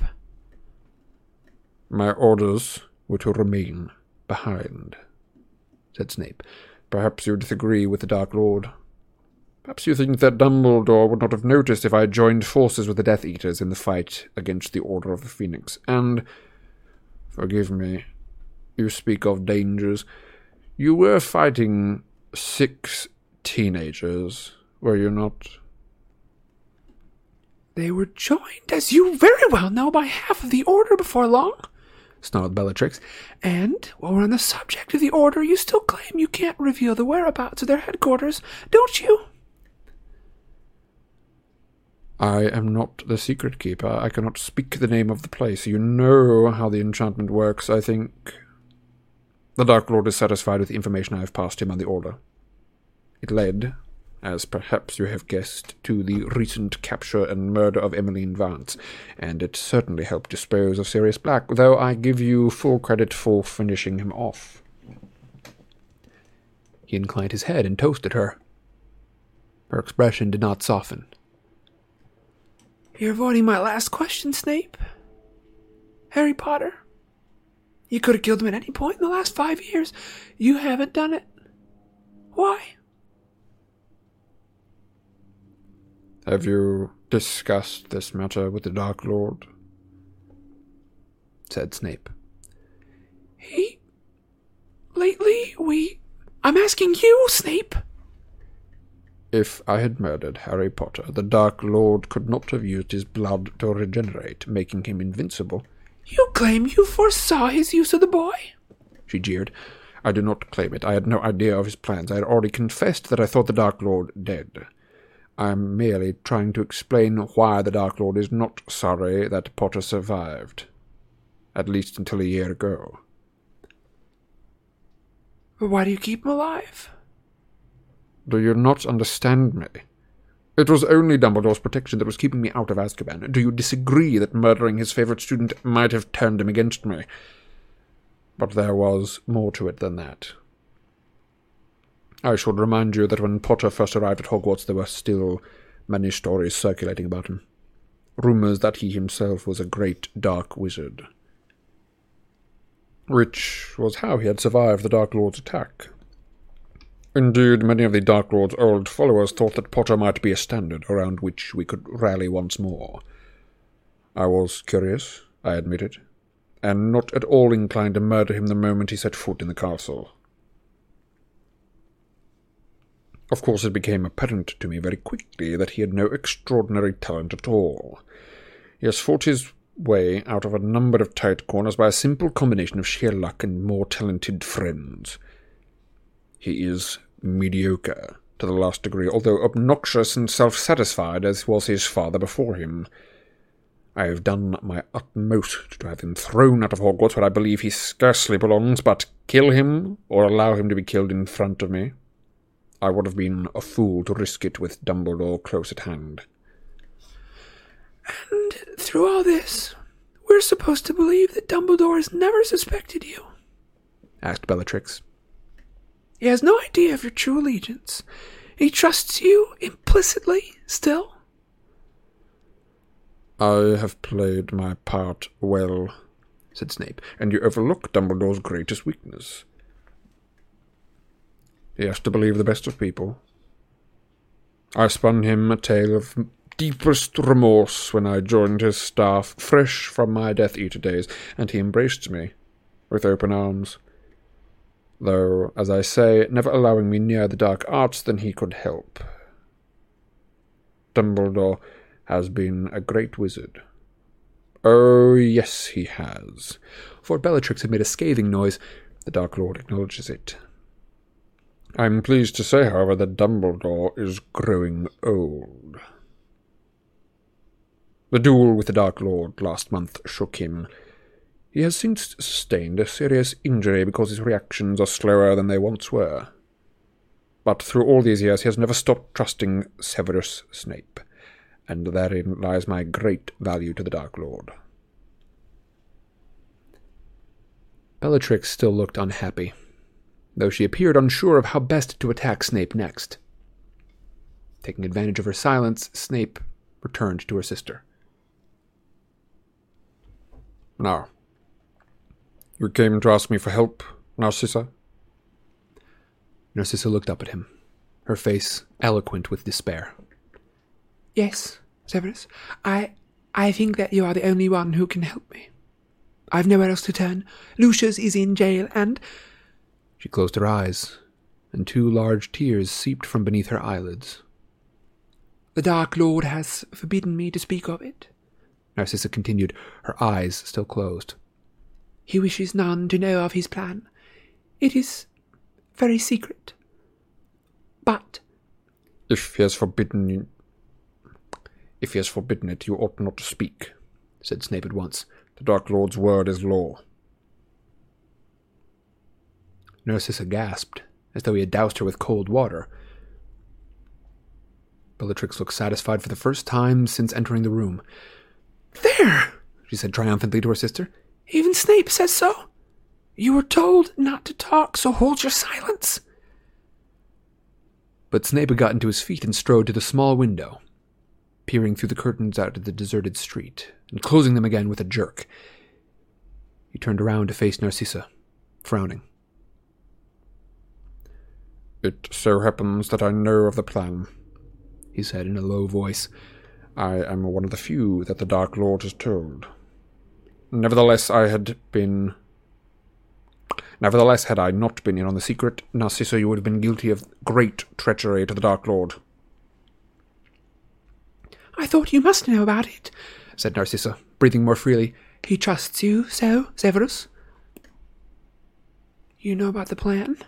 said Bellatrix, her fleeting expression of satisfaction replaced by a look of outrage. You know? Certainly. Said Snape. But what help do you require, Narcissa? If you are imagining I can persuade the Dark Lord to change his mind, I'm afraid there is no hope. None at all. Severus, she whispered, tears sliding down her pale cheeks. my son. My only son. Draco should be proud. Said Bellatrix indifferently. The Dark Lord is granting him a great honor. And I'll say this for Draco he isn't shrinking away from his duty. He seems glad to have a chance to prove himself. Excited by the prospect. Narcissa began to cry in earnest, gazing beseechingly all the while at Snape. That's because he is sixteen and has no idea what lies in store. Why, Severus? Why, my son? It is too dangerous. This is vengeance for Lucius's mistake. I know it. Snape said nothing. He looked away from the sight of her tears as though they were indecent, but he could not pretend not to hear her. That's why he's chosen Draco, isn't it? She persisted. To punish Lucius. If Draco succeeds, said Snape, still looking away from her. he will be honoured above all others. But he won't succeed. sobbed Narcissa. How can he, when the Dark Lord himself? Bellatrix gasped. Narcissa seemed to have lost her nerve. I only meant that nobody has yet succeeded. Severus, please. You are. You have always been Draco's favourite teacher. You are Lucius's old friend. I beg you. You are the Dark Lord's favourite, his most trusted adviser. Will you speak to him? Persuade him? The Dark Lord will not be persuaded, and I am not Stupid enough to attempt it, said Snape flatly. I cannot pretend that the Dark Lord is not angry with Lucius.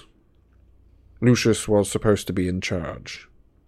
He got himself captured along with many others and failed to retrieve the prophecy into the bargain. Yes, the Dark Lord is angry, Narcissa. Very angry indeed. Then I am right. He has chosen Draco in revenge. choked Narcissa. Does he not mean for him to succeed? He wants him to be killed trying. When Snape said nothing, Narcissa seemed to lose what little self restraint she still possessed. Standing up, she staggered to Snape and seized the front of his robes. Her face was close to his, her tears falling onto his chest. She gasped. You could do it. You could do it instead of Draco Severus. You would succeed, of course you would. And he would reward you above all of us. Snape caught hold of her wrists and removed her clutching hands. Looking down into her tear stained face, he said slowly, He intends me to do it in the end, I think. But he's determined that Draco should try first. You see, in the unlikely event that Draco succeeds, I shall be able to remain at Hogwarts a little longer, fulfilling my useful role as a spy. In other words, it doesn't matter to him if Draco is killed. The Dark Lord is very angry, repeated Snape quietly. He failed to hear the prophecy. You know as well as I do, Narcissa.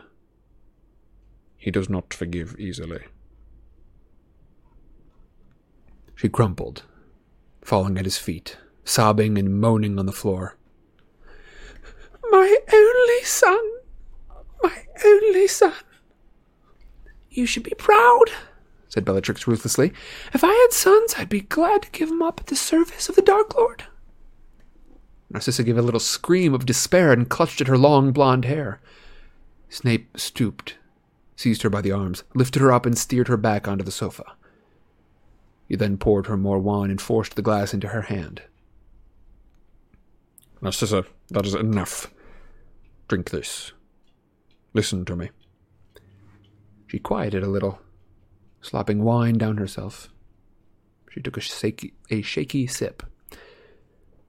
It might be possible for me to help Draco. She sat up, her face paper white, her eyes huge. Severus, oh, Severus, would you help him? Would you look after him? See that he comes to no harm? I can try. She flung away her glass. It skidded to a halt off the table, and she slid off the sofa into a kneeling position at Snape's feet, seizing his hand in both of hers and pressed it to her lips. If you were there to protect him, Sir Severus, will you swear it? Will you make the unbreakable vow? The unbreakable vow? Snape's expression was blank, unreadable. Bellatrix, however, let out a cackle of unpleasant, la- of triumphant laughter. Aren't you listening, Narcissa? Oh, he'll try, I'm sure. The usual empty words, the usual slithering out of action. Oh, and the Dark Lord's orders, of course. Snape did not look at Bellatrix. His black eyes were fixed upon Narcissa's tear filled blue ones as she continued to clutch his hand. Certainly, Narcissa. I shall make the unbreakable vow, he said quietly. Perhaps your sister will consent to be our bonder. Bellatrix's wand fell. Wand. Bellatrix's mouth fell open. Snape lowered himself so that he was kneeling opposite Narcissa. Beneath Bellatrix's astonished gaze, they grasped right hands. You will need your wand, Bellatrix, said Snape coldly. She drew it, still looking astonished. And you will need to move a little closer, he said. She stepped forward so that she stood over them and placed the tip of her wand on their linked hands. Narcissa spoke. Will you, Severus, watch over my son, Draco, as he attempts to fulfill the Dark Lord's wishes? I will, said Snape. A thin tongue of brilliant flame issued from the wand and wound its way around their hands like red hot wire. And will you, to the best of your ability, protect him from harm? I will, said Snape. A second tongue of flame shot from the wand and interlinked with the first, making it a fine, glowing chain. And should it prove necessary, if it seems that Draco will fail, whispered Narcissa. Snape's hand twitched within hers, but he did not draw away. will you carry out the deed that uh, the Dark Lord has ordered Draco to perform? There was a moment's silence. Bellatrix watched, her wand upon their clasped hands, her eyes wide. I will, said Snape.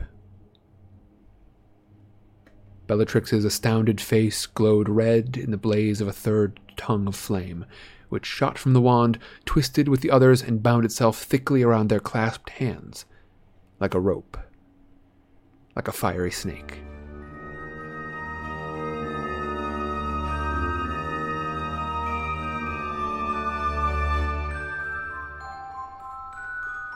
And that is the end of the chapter.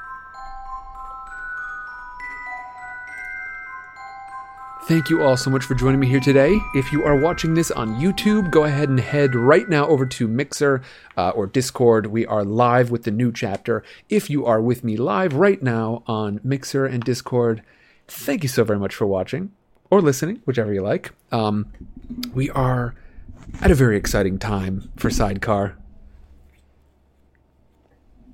Ooh, Linz is coming in right at the end. Linz, we are moving it up to four o'clock um, for the foreseeable future.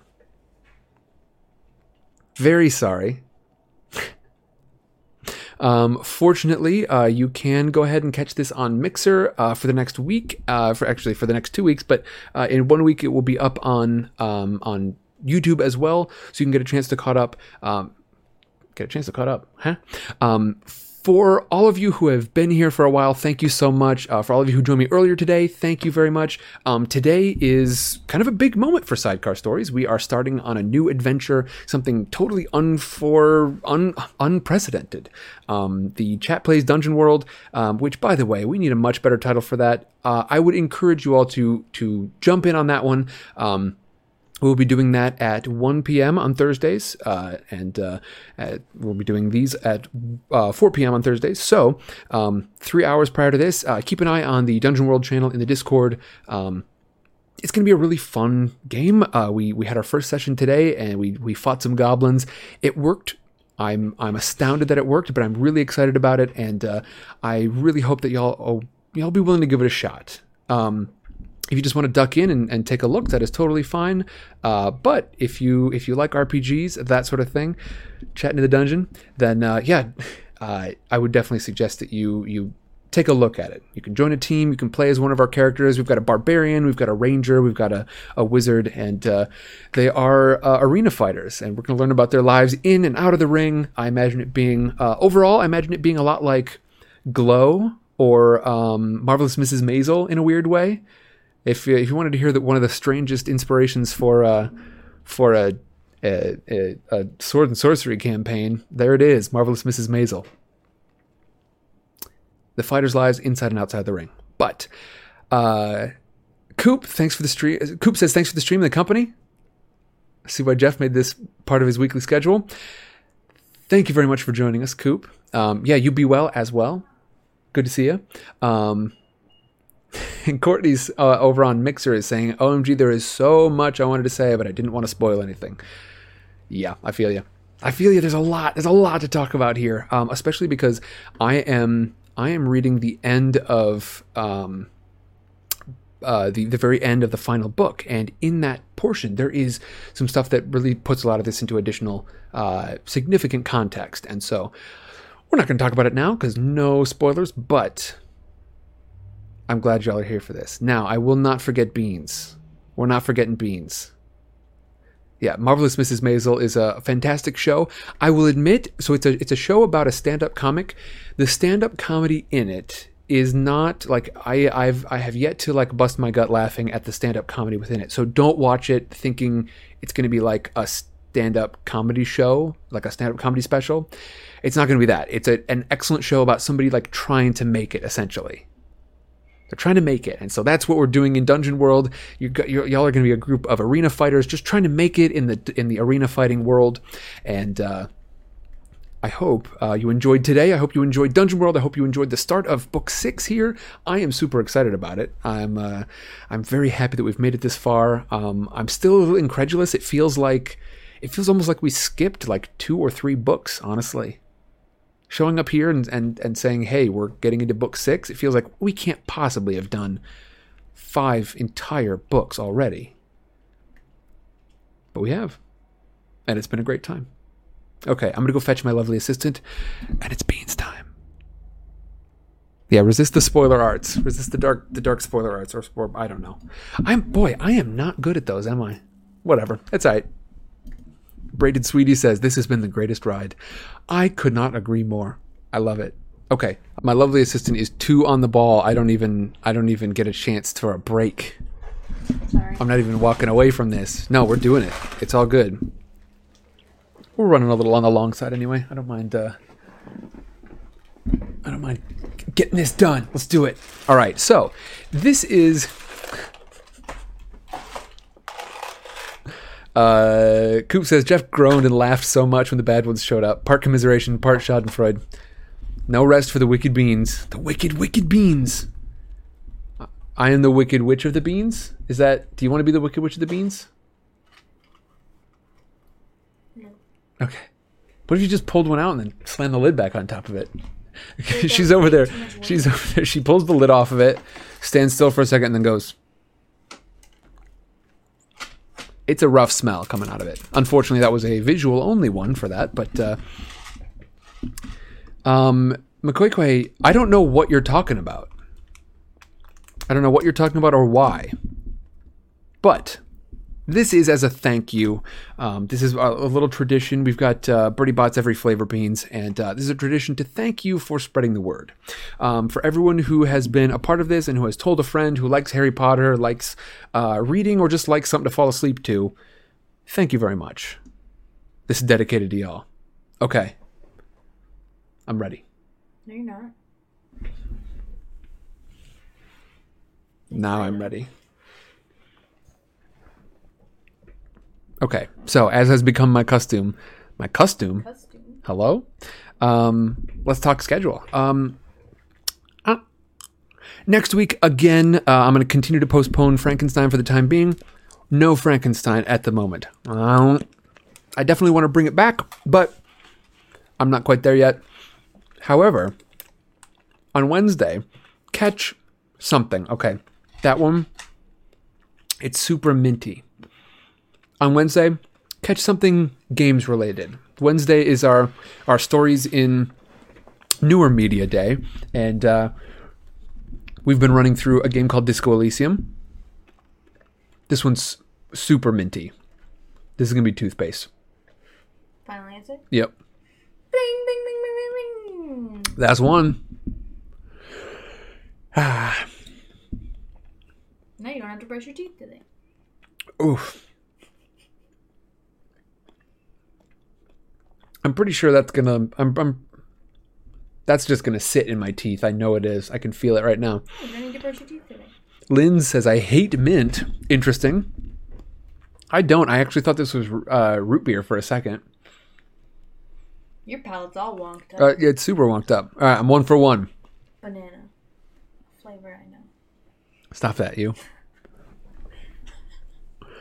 Just in okay, for real though, is it, um are y'all talking about like mint jelly beans or do you mean just mint in general you don't like it? Michaela doesn't like mint. Wild. That's kind of funny. For me, mint is up there with chocolate, where it's like I recognize some people don't like it, and and that's fine, but it just seems to me like a super rare one. Yeah, I'm down with some mint. I don't like. I do not like peppermint. I don't like peppermint at all. Um, like uh, the sort of softer, like real mint that I'm down with, but I do not like peppermint. All right. I had a, a mint, um, like a nice soft mint mocha latte, Ah. and it was the best coffee I've ever had. I don't even remember where I was. I think I might have been in I- Iowa City for some reason. Well, that's the best you got. I can't. I can't give you Uh. better view of that one. Sorry. All right. On Thursdays, of course, we have got uh, at 1 p.m. Pacific time, we have got um, uh, our Dungeon World adventure. Please come join for that. I would love to see you there because we had a great time today. Um, and then at 4 p.m., this is that's the this right here being the new time for uh, Harry Potter. So we're doing it two hours earlier than we used to. Uh, we're doing it like this because I want to give our friends across the pond a chance to jump in. Um, I realize, I believe it's about midnight there, but it's midnight instead of 2 a.m. So, eh, some of the some of the the uh, night owls. Okay, I'm getting some stink. I tell you what, if we could start every session with uh, a mint one, I don't even care that I'm going to get it wrong because it's really mellowing this thing out or, or like overpowering it. Because I can tell this is supposed to be a bad one. It's one of the it's one of the rotten ones. I think this is going to be spoiled milk because it's got that that that bit of hork in the background, but it's also got um that like it's got a very bad sweetness to it, a very negative sweetness. Hmm. That, that's what we're gonna call it, the Hork flavor. H O R K, but H O R Q U E, as M- has elegantly stylized it. I'm totally fine with that one. Yep, Lewis Allen. It will be up here. Um, it'll be up on, on YouTube in one week, but for the next two weeks, it'll be up here on Mixer. So yeah, you can you can jump back in and take a look at that. Tuna, thank you very much. Um, that, Jade Dragon says that sounds like umbrage, a bad sweetness, and I would say that is exactly what I would call it. Um, it's this term called sickly sweetness, or even uh, there's saccharine, which is like You're gonna forget what bean this is. overly sweet. No, it's I'm, I'm going spoiled milk for sure. Oh, it is stinky socks. Dang it, dang it, dang it, dang it, dang it. Stinky socks. Okay. Um. Okay, so Witchy Witchy Witch is wondering found sardine beans yet? And there is a fish bean in here, right? Like a rotten fish or a stinky fish or whatever. check out my check out my new ska band. I've got a, I'm starting a new ska punk band called Stinky Fish. hey, stinky fish and tuna Sunday could jam together. True, Stinky Fish, Tuna Sunday, and Solder Fish. We'll just we'll be the the aquatic trio. Um, okay. JRB says, "Got to get my kids to bed. See you next week. I'll see you later. Have a good one. Have a great night, JRB. Um, okay, so I'm at one out of two. Yeah, facade of sweetness. Yeah, there's, there's saccharine, which is uh, I'm I'm ready for the next one. Um, saccharine, which is like it's too sweet, just like just having like a straight up spoonful of sugar and nothing else. And then there's sickly sweet, which is like it's sweet, sure, but it's not a sweet that you want. And uh, yeah, that's it. That's kind of what I would say about uh, umbrage too. I like that, Jade. All right, here we go. Um, let's see. Finally, on Fridays, nothing for the time being. I don't. What did it used to be? Right now, Wednesdays, oh, kind of wild card is when I was testing stuff out. Right now, Wednesdays and Thursdays are my big stream days. Okay. It's a bad one. Did you say Thursdays and Wednesdays? I think I said Wednesdays and Thursdays. Mm. Maybe I did. So what? Maybe you're crazy. Maybe Michelle, can you not write things like sardine yogurt in chat while I'm trying to eat very, very bad beans that make me want to puke anyway? How dare you? Michelle? Ugh. Okay. 100% this is a bad one. Leftover Salmon is an excellent band, says Coop. Hmm. Oh. I think Rotten Egg on that one. Pretty sure it was Hork. Vomit? Yep. Gotcha. Yarts. you like that one, don't you? Um, I tell you what. In spite of this being a literary podcast, I'm gonna not run through a, uh, a thesaurus for vomit. Why not? It just doesn't seem like the sort of thing that people want. Synonyms. Synonym. We're getting a, a, a cheer for cinnamon. Tuna says, I believe Sam hates oatmeal. Use that to your will. Hey, Tuna, get, get out. Michelle- casserole. And now Michelle is trying to blame her husband for stealing her phone and writing sardine yogurt. I'm not buying it. Michelle, I'm not buying it. Nobody needs to think of grosser things. We don't need it. No, tonight's a rough one. Okay. So I'm at one out of three so far. Oh, man, this is dragon. Whew. Okay. I really enjoyed book five. We went from uh How many? you can kind of you can kind of uh, this this one's number four I think. Um, you can kind of hold your hand in front of it to like a like a makeup artist. in front of your face because it keeps focusing on your face, but it didn't work. Where are you putting your hand? In front of your face. Okay. Um,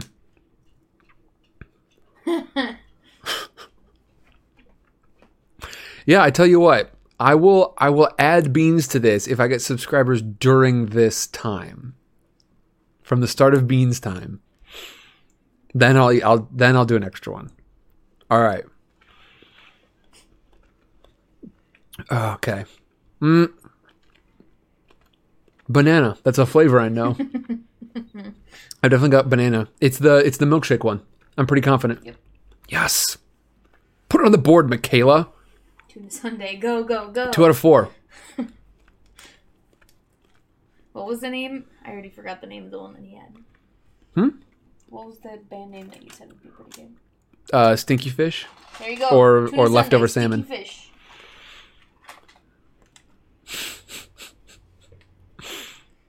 Don't you guys have like eight email accounts that you could use? The price. Coop says the price of popularity is yards. um. Okay, let's do another one, and I'm going to jump back into chat because Courtney's talking about some stuff. Let's see. Easy, too easy that one.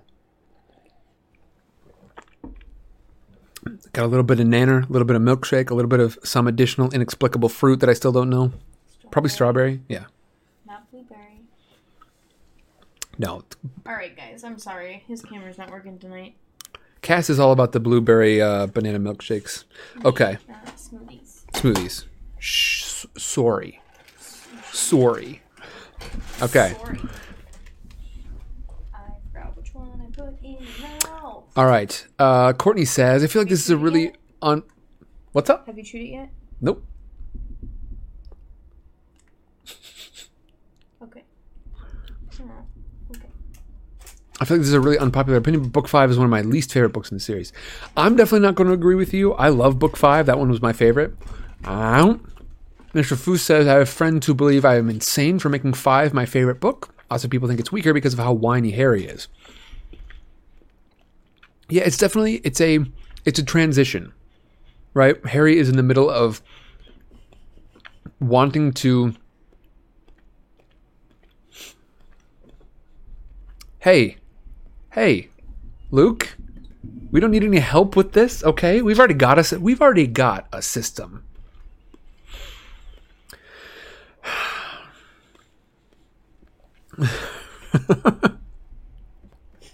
McQuaco is like begging. Who's got a friend to subscribe before beams are done?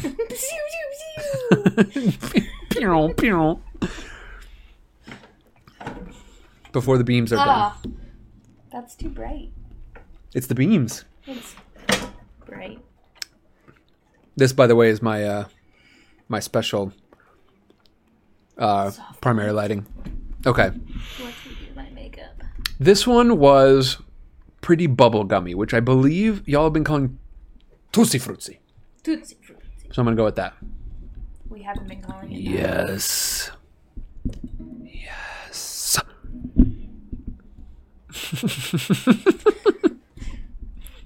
Michaela's having to tiptoe around.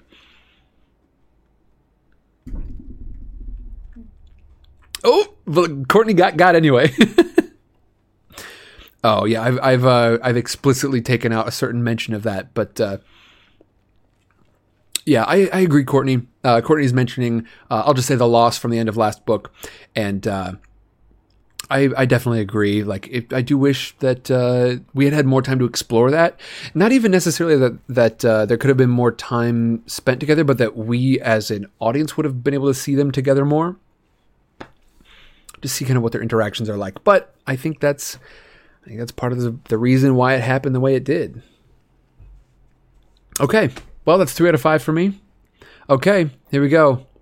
I'm counting down to the the official end of beans.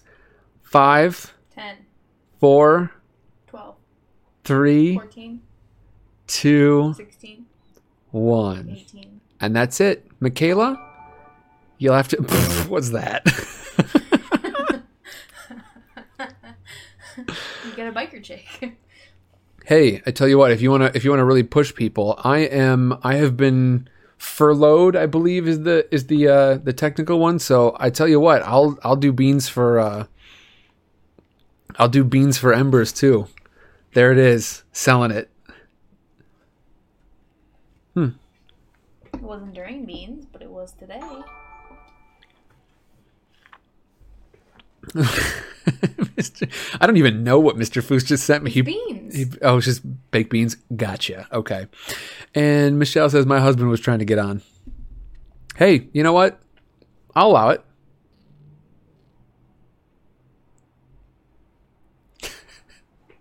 A stay, a stay of execution. If it shows up, I do have to put a limit on it though because uh, I'm, I'm I'm at the end of my night here, so I am I'm coming off of a, a fairly long day of streaming. At this point, I've been going for six and a half hours, not straight, but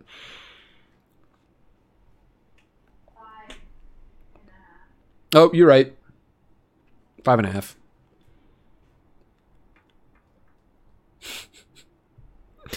All right, Michelle. Let's see. So it's 623 right now. If you can get in by 625, then we're doing it. Otherwise, that's it. Maybe maybe he maybe he should uh he should save it up for next time. Who knows? Mr. Fu says that's a lot of camera in face. It is. Um, but uh, I tell you what, I've been enjoying it. Um, the uh, from earlier today, we had our um, our uh, Dungeon World stream, and I built. Boy, I put I put some time into that. Uh, I built a, a whole control panel for people to be able to help, um, and uh, essentially like I built all the moves. I automated an RPG, which is a lot now that I think about it. But uh, yeah, I, I automated an RPG such that people can can uh, join the teams and um, everyone on team team uh, Celius Celius the Hungry is our barbarian, and he's a uh, actually I don't think we've we've sussed out a gender for for them necessarily, but um, Celius the Barbarian is a Minotaur and. Um, they have uh, everyone who joins Team Celius has access to the basic moves, and then also all the special barbarian moves, and then eventually the advanced moves as as Celius levels up as well. But yeah, we're we're essentially creating uh, three teams, and each team functions as a player, and each team has their own character. So definitely check it out. I had a really good time today. I couldn't believe that it worked, honestly, but it did, and it kind of worked like a charm. Uh, Jack says the sad thing is that even if he wasn't on the run, he couldn't live with them. Yep, true. Bowtie Fox says RPG WWE, which is honestly, it's kind of what it's like. I I, I think it's going to be, it's as if that were serious. You know what I mean? Definitely like rivals and grudge matches and uh, and uh, nemesis and, and managers and uh, I want to spend a lot more time outside the ring as well. Um, and uh, see what kind of stuff you know uh, a group of ad- adept fighters and adventurers they might make a name for themselves in the arena but the arena might not pay super great so they're going to have to take some additional uh, quests on we'll see and uh, ooh that's a great question mr foos mystic seeker hello welcome um, we are just wrapping up the stream. I should. Uh, I, I want to make sure everyone knows uh, we are. Um, he made it. All right, you're signed in. I gotta see. I gotta see the notification. We're a little bit after, but I do see the new name in there, so I'm gonna. I'll allow it. Mr. Foose is wondering. So, when do we get to hear you reading your own writing? Which is a good question. He own it. On my clock, it's 27. But I tell you what, I'm I'm willing to. I got to see the ping. It's got to come up. Our oven is 25. Welcome to Scooter Patrol, Mystic Seeker. there it is. All right, the mask goes back on. Um, yeah. If you want to hear, if you want to hear my writing, um, I tell you what, I've got a, I've got a, uh, a pilot for a screenplay that I would be happy to share with y'all. So I'm gonna have to suss out a time to do that. Um, if you want to keep an eye on news of that sort, uh, or just about anything sidecar related, the Discord is the place to be. Um, you'll definitely want to keep an eye out there. I have changed some things up so that if you want to mute all the channels except for schedule, then you should still get notified about everything, but you won't get you know notifications and pings for other things. So uh, if you're on the Discord, uh, you can feel free to do that. Uh, I am ready anytime, my love. And uh, yeah, I will. I will let y'all know. I would say probably a Tuesday. Uh, I'm gonna try and do a Tuesday for that, just because that's where I've got. That was startling. That was a huge startle for some reason. Um, right now, Tuesday is where I've got the most time. But yeah, I would love to make a. Um, Jack of No Trade says 24 hour stream, please. I'm gonna be honest. I don't know if I'm ever gonna be able Sorry, to do that. That's a lot. That's not gonna happen. Ugh. Holy crap. It might be a sausage bean. Tuna says Sam needs his beauty sleep. Oh, oh, it's not sausage. It's really gonna, it's really, it's got the hork, it's got the back of the tongue, kind of like, hey, hey, hey, have you considered yartsing today? Like, hey, come here, come here. Let me whisper in your ear. please, do you have a moment to talk about our Lord and Savior yarts? Hello, mama. Let me whisper in your ear. Ooh, it's bad. When they're this bad, I gotta say rotten egg. Yeah? Yeah. Yes! I showed them the the packaging and I crossed my fingers. That's what took so long. I was hoping to Oh. get ah. a rotten egg. Yeah, my eyes are watering. Here's the thing: when I keep them up front, like when I'm chewing on it, it's it's generally okay. But now I got to slug this thing back, which means it's going over the back of my tongue, which is the spot that really like picks it up. So here we go: three, two, one. Ugh. You were just holding mushed up jelly bean in your mouth that whole time? Pretty much, it, I can't tell you how great the impulse is to just get rid of it. Well, Ugh. Hork! That's rough. All right, four out of six. I pushed it. I pushed it past the halfway point. So I'm. I'm. I'm overall. I am. I'm. Uh, I'm, I'm net positive for the for the day.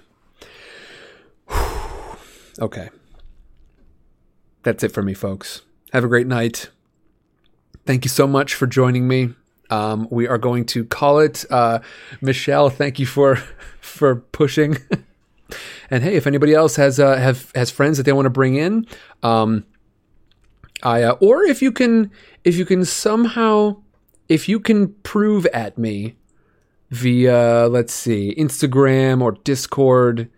Instagram's the best one. I'll say Instagram or Twitter. If you can prove at me via Instagram or Twitter that you're having some sort of that you, that you have gotten other people to listen to it with you, even if they don't subscribe or have their own, you know, if they're not listening to it alone for themselves. Ooh, that's a, we can't do that right now.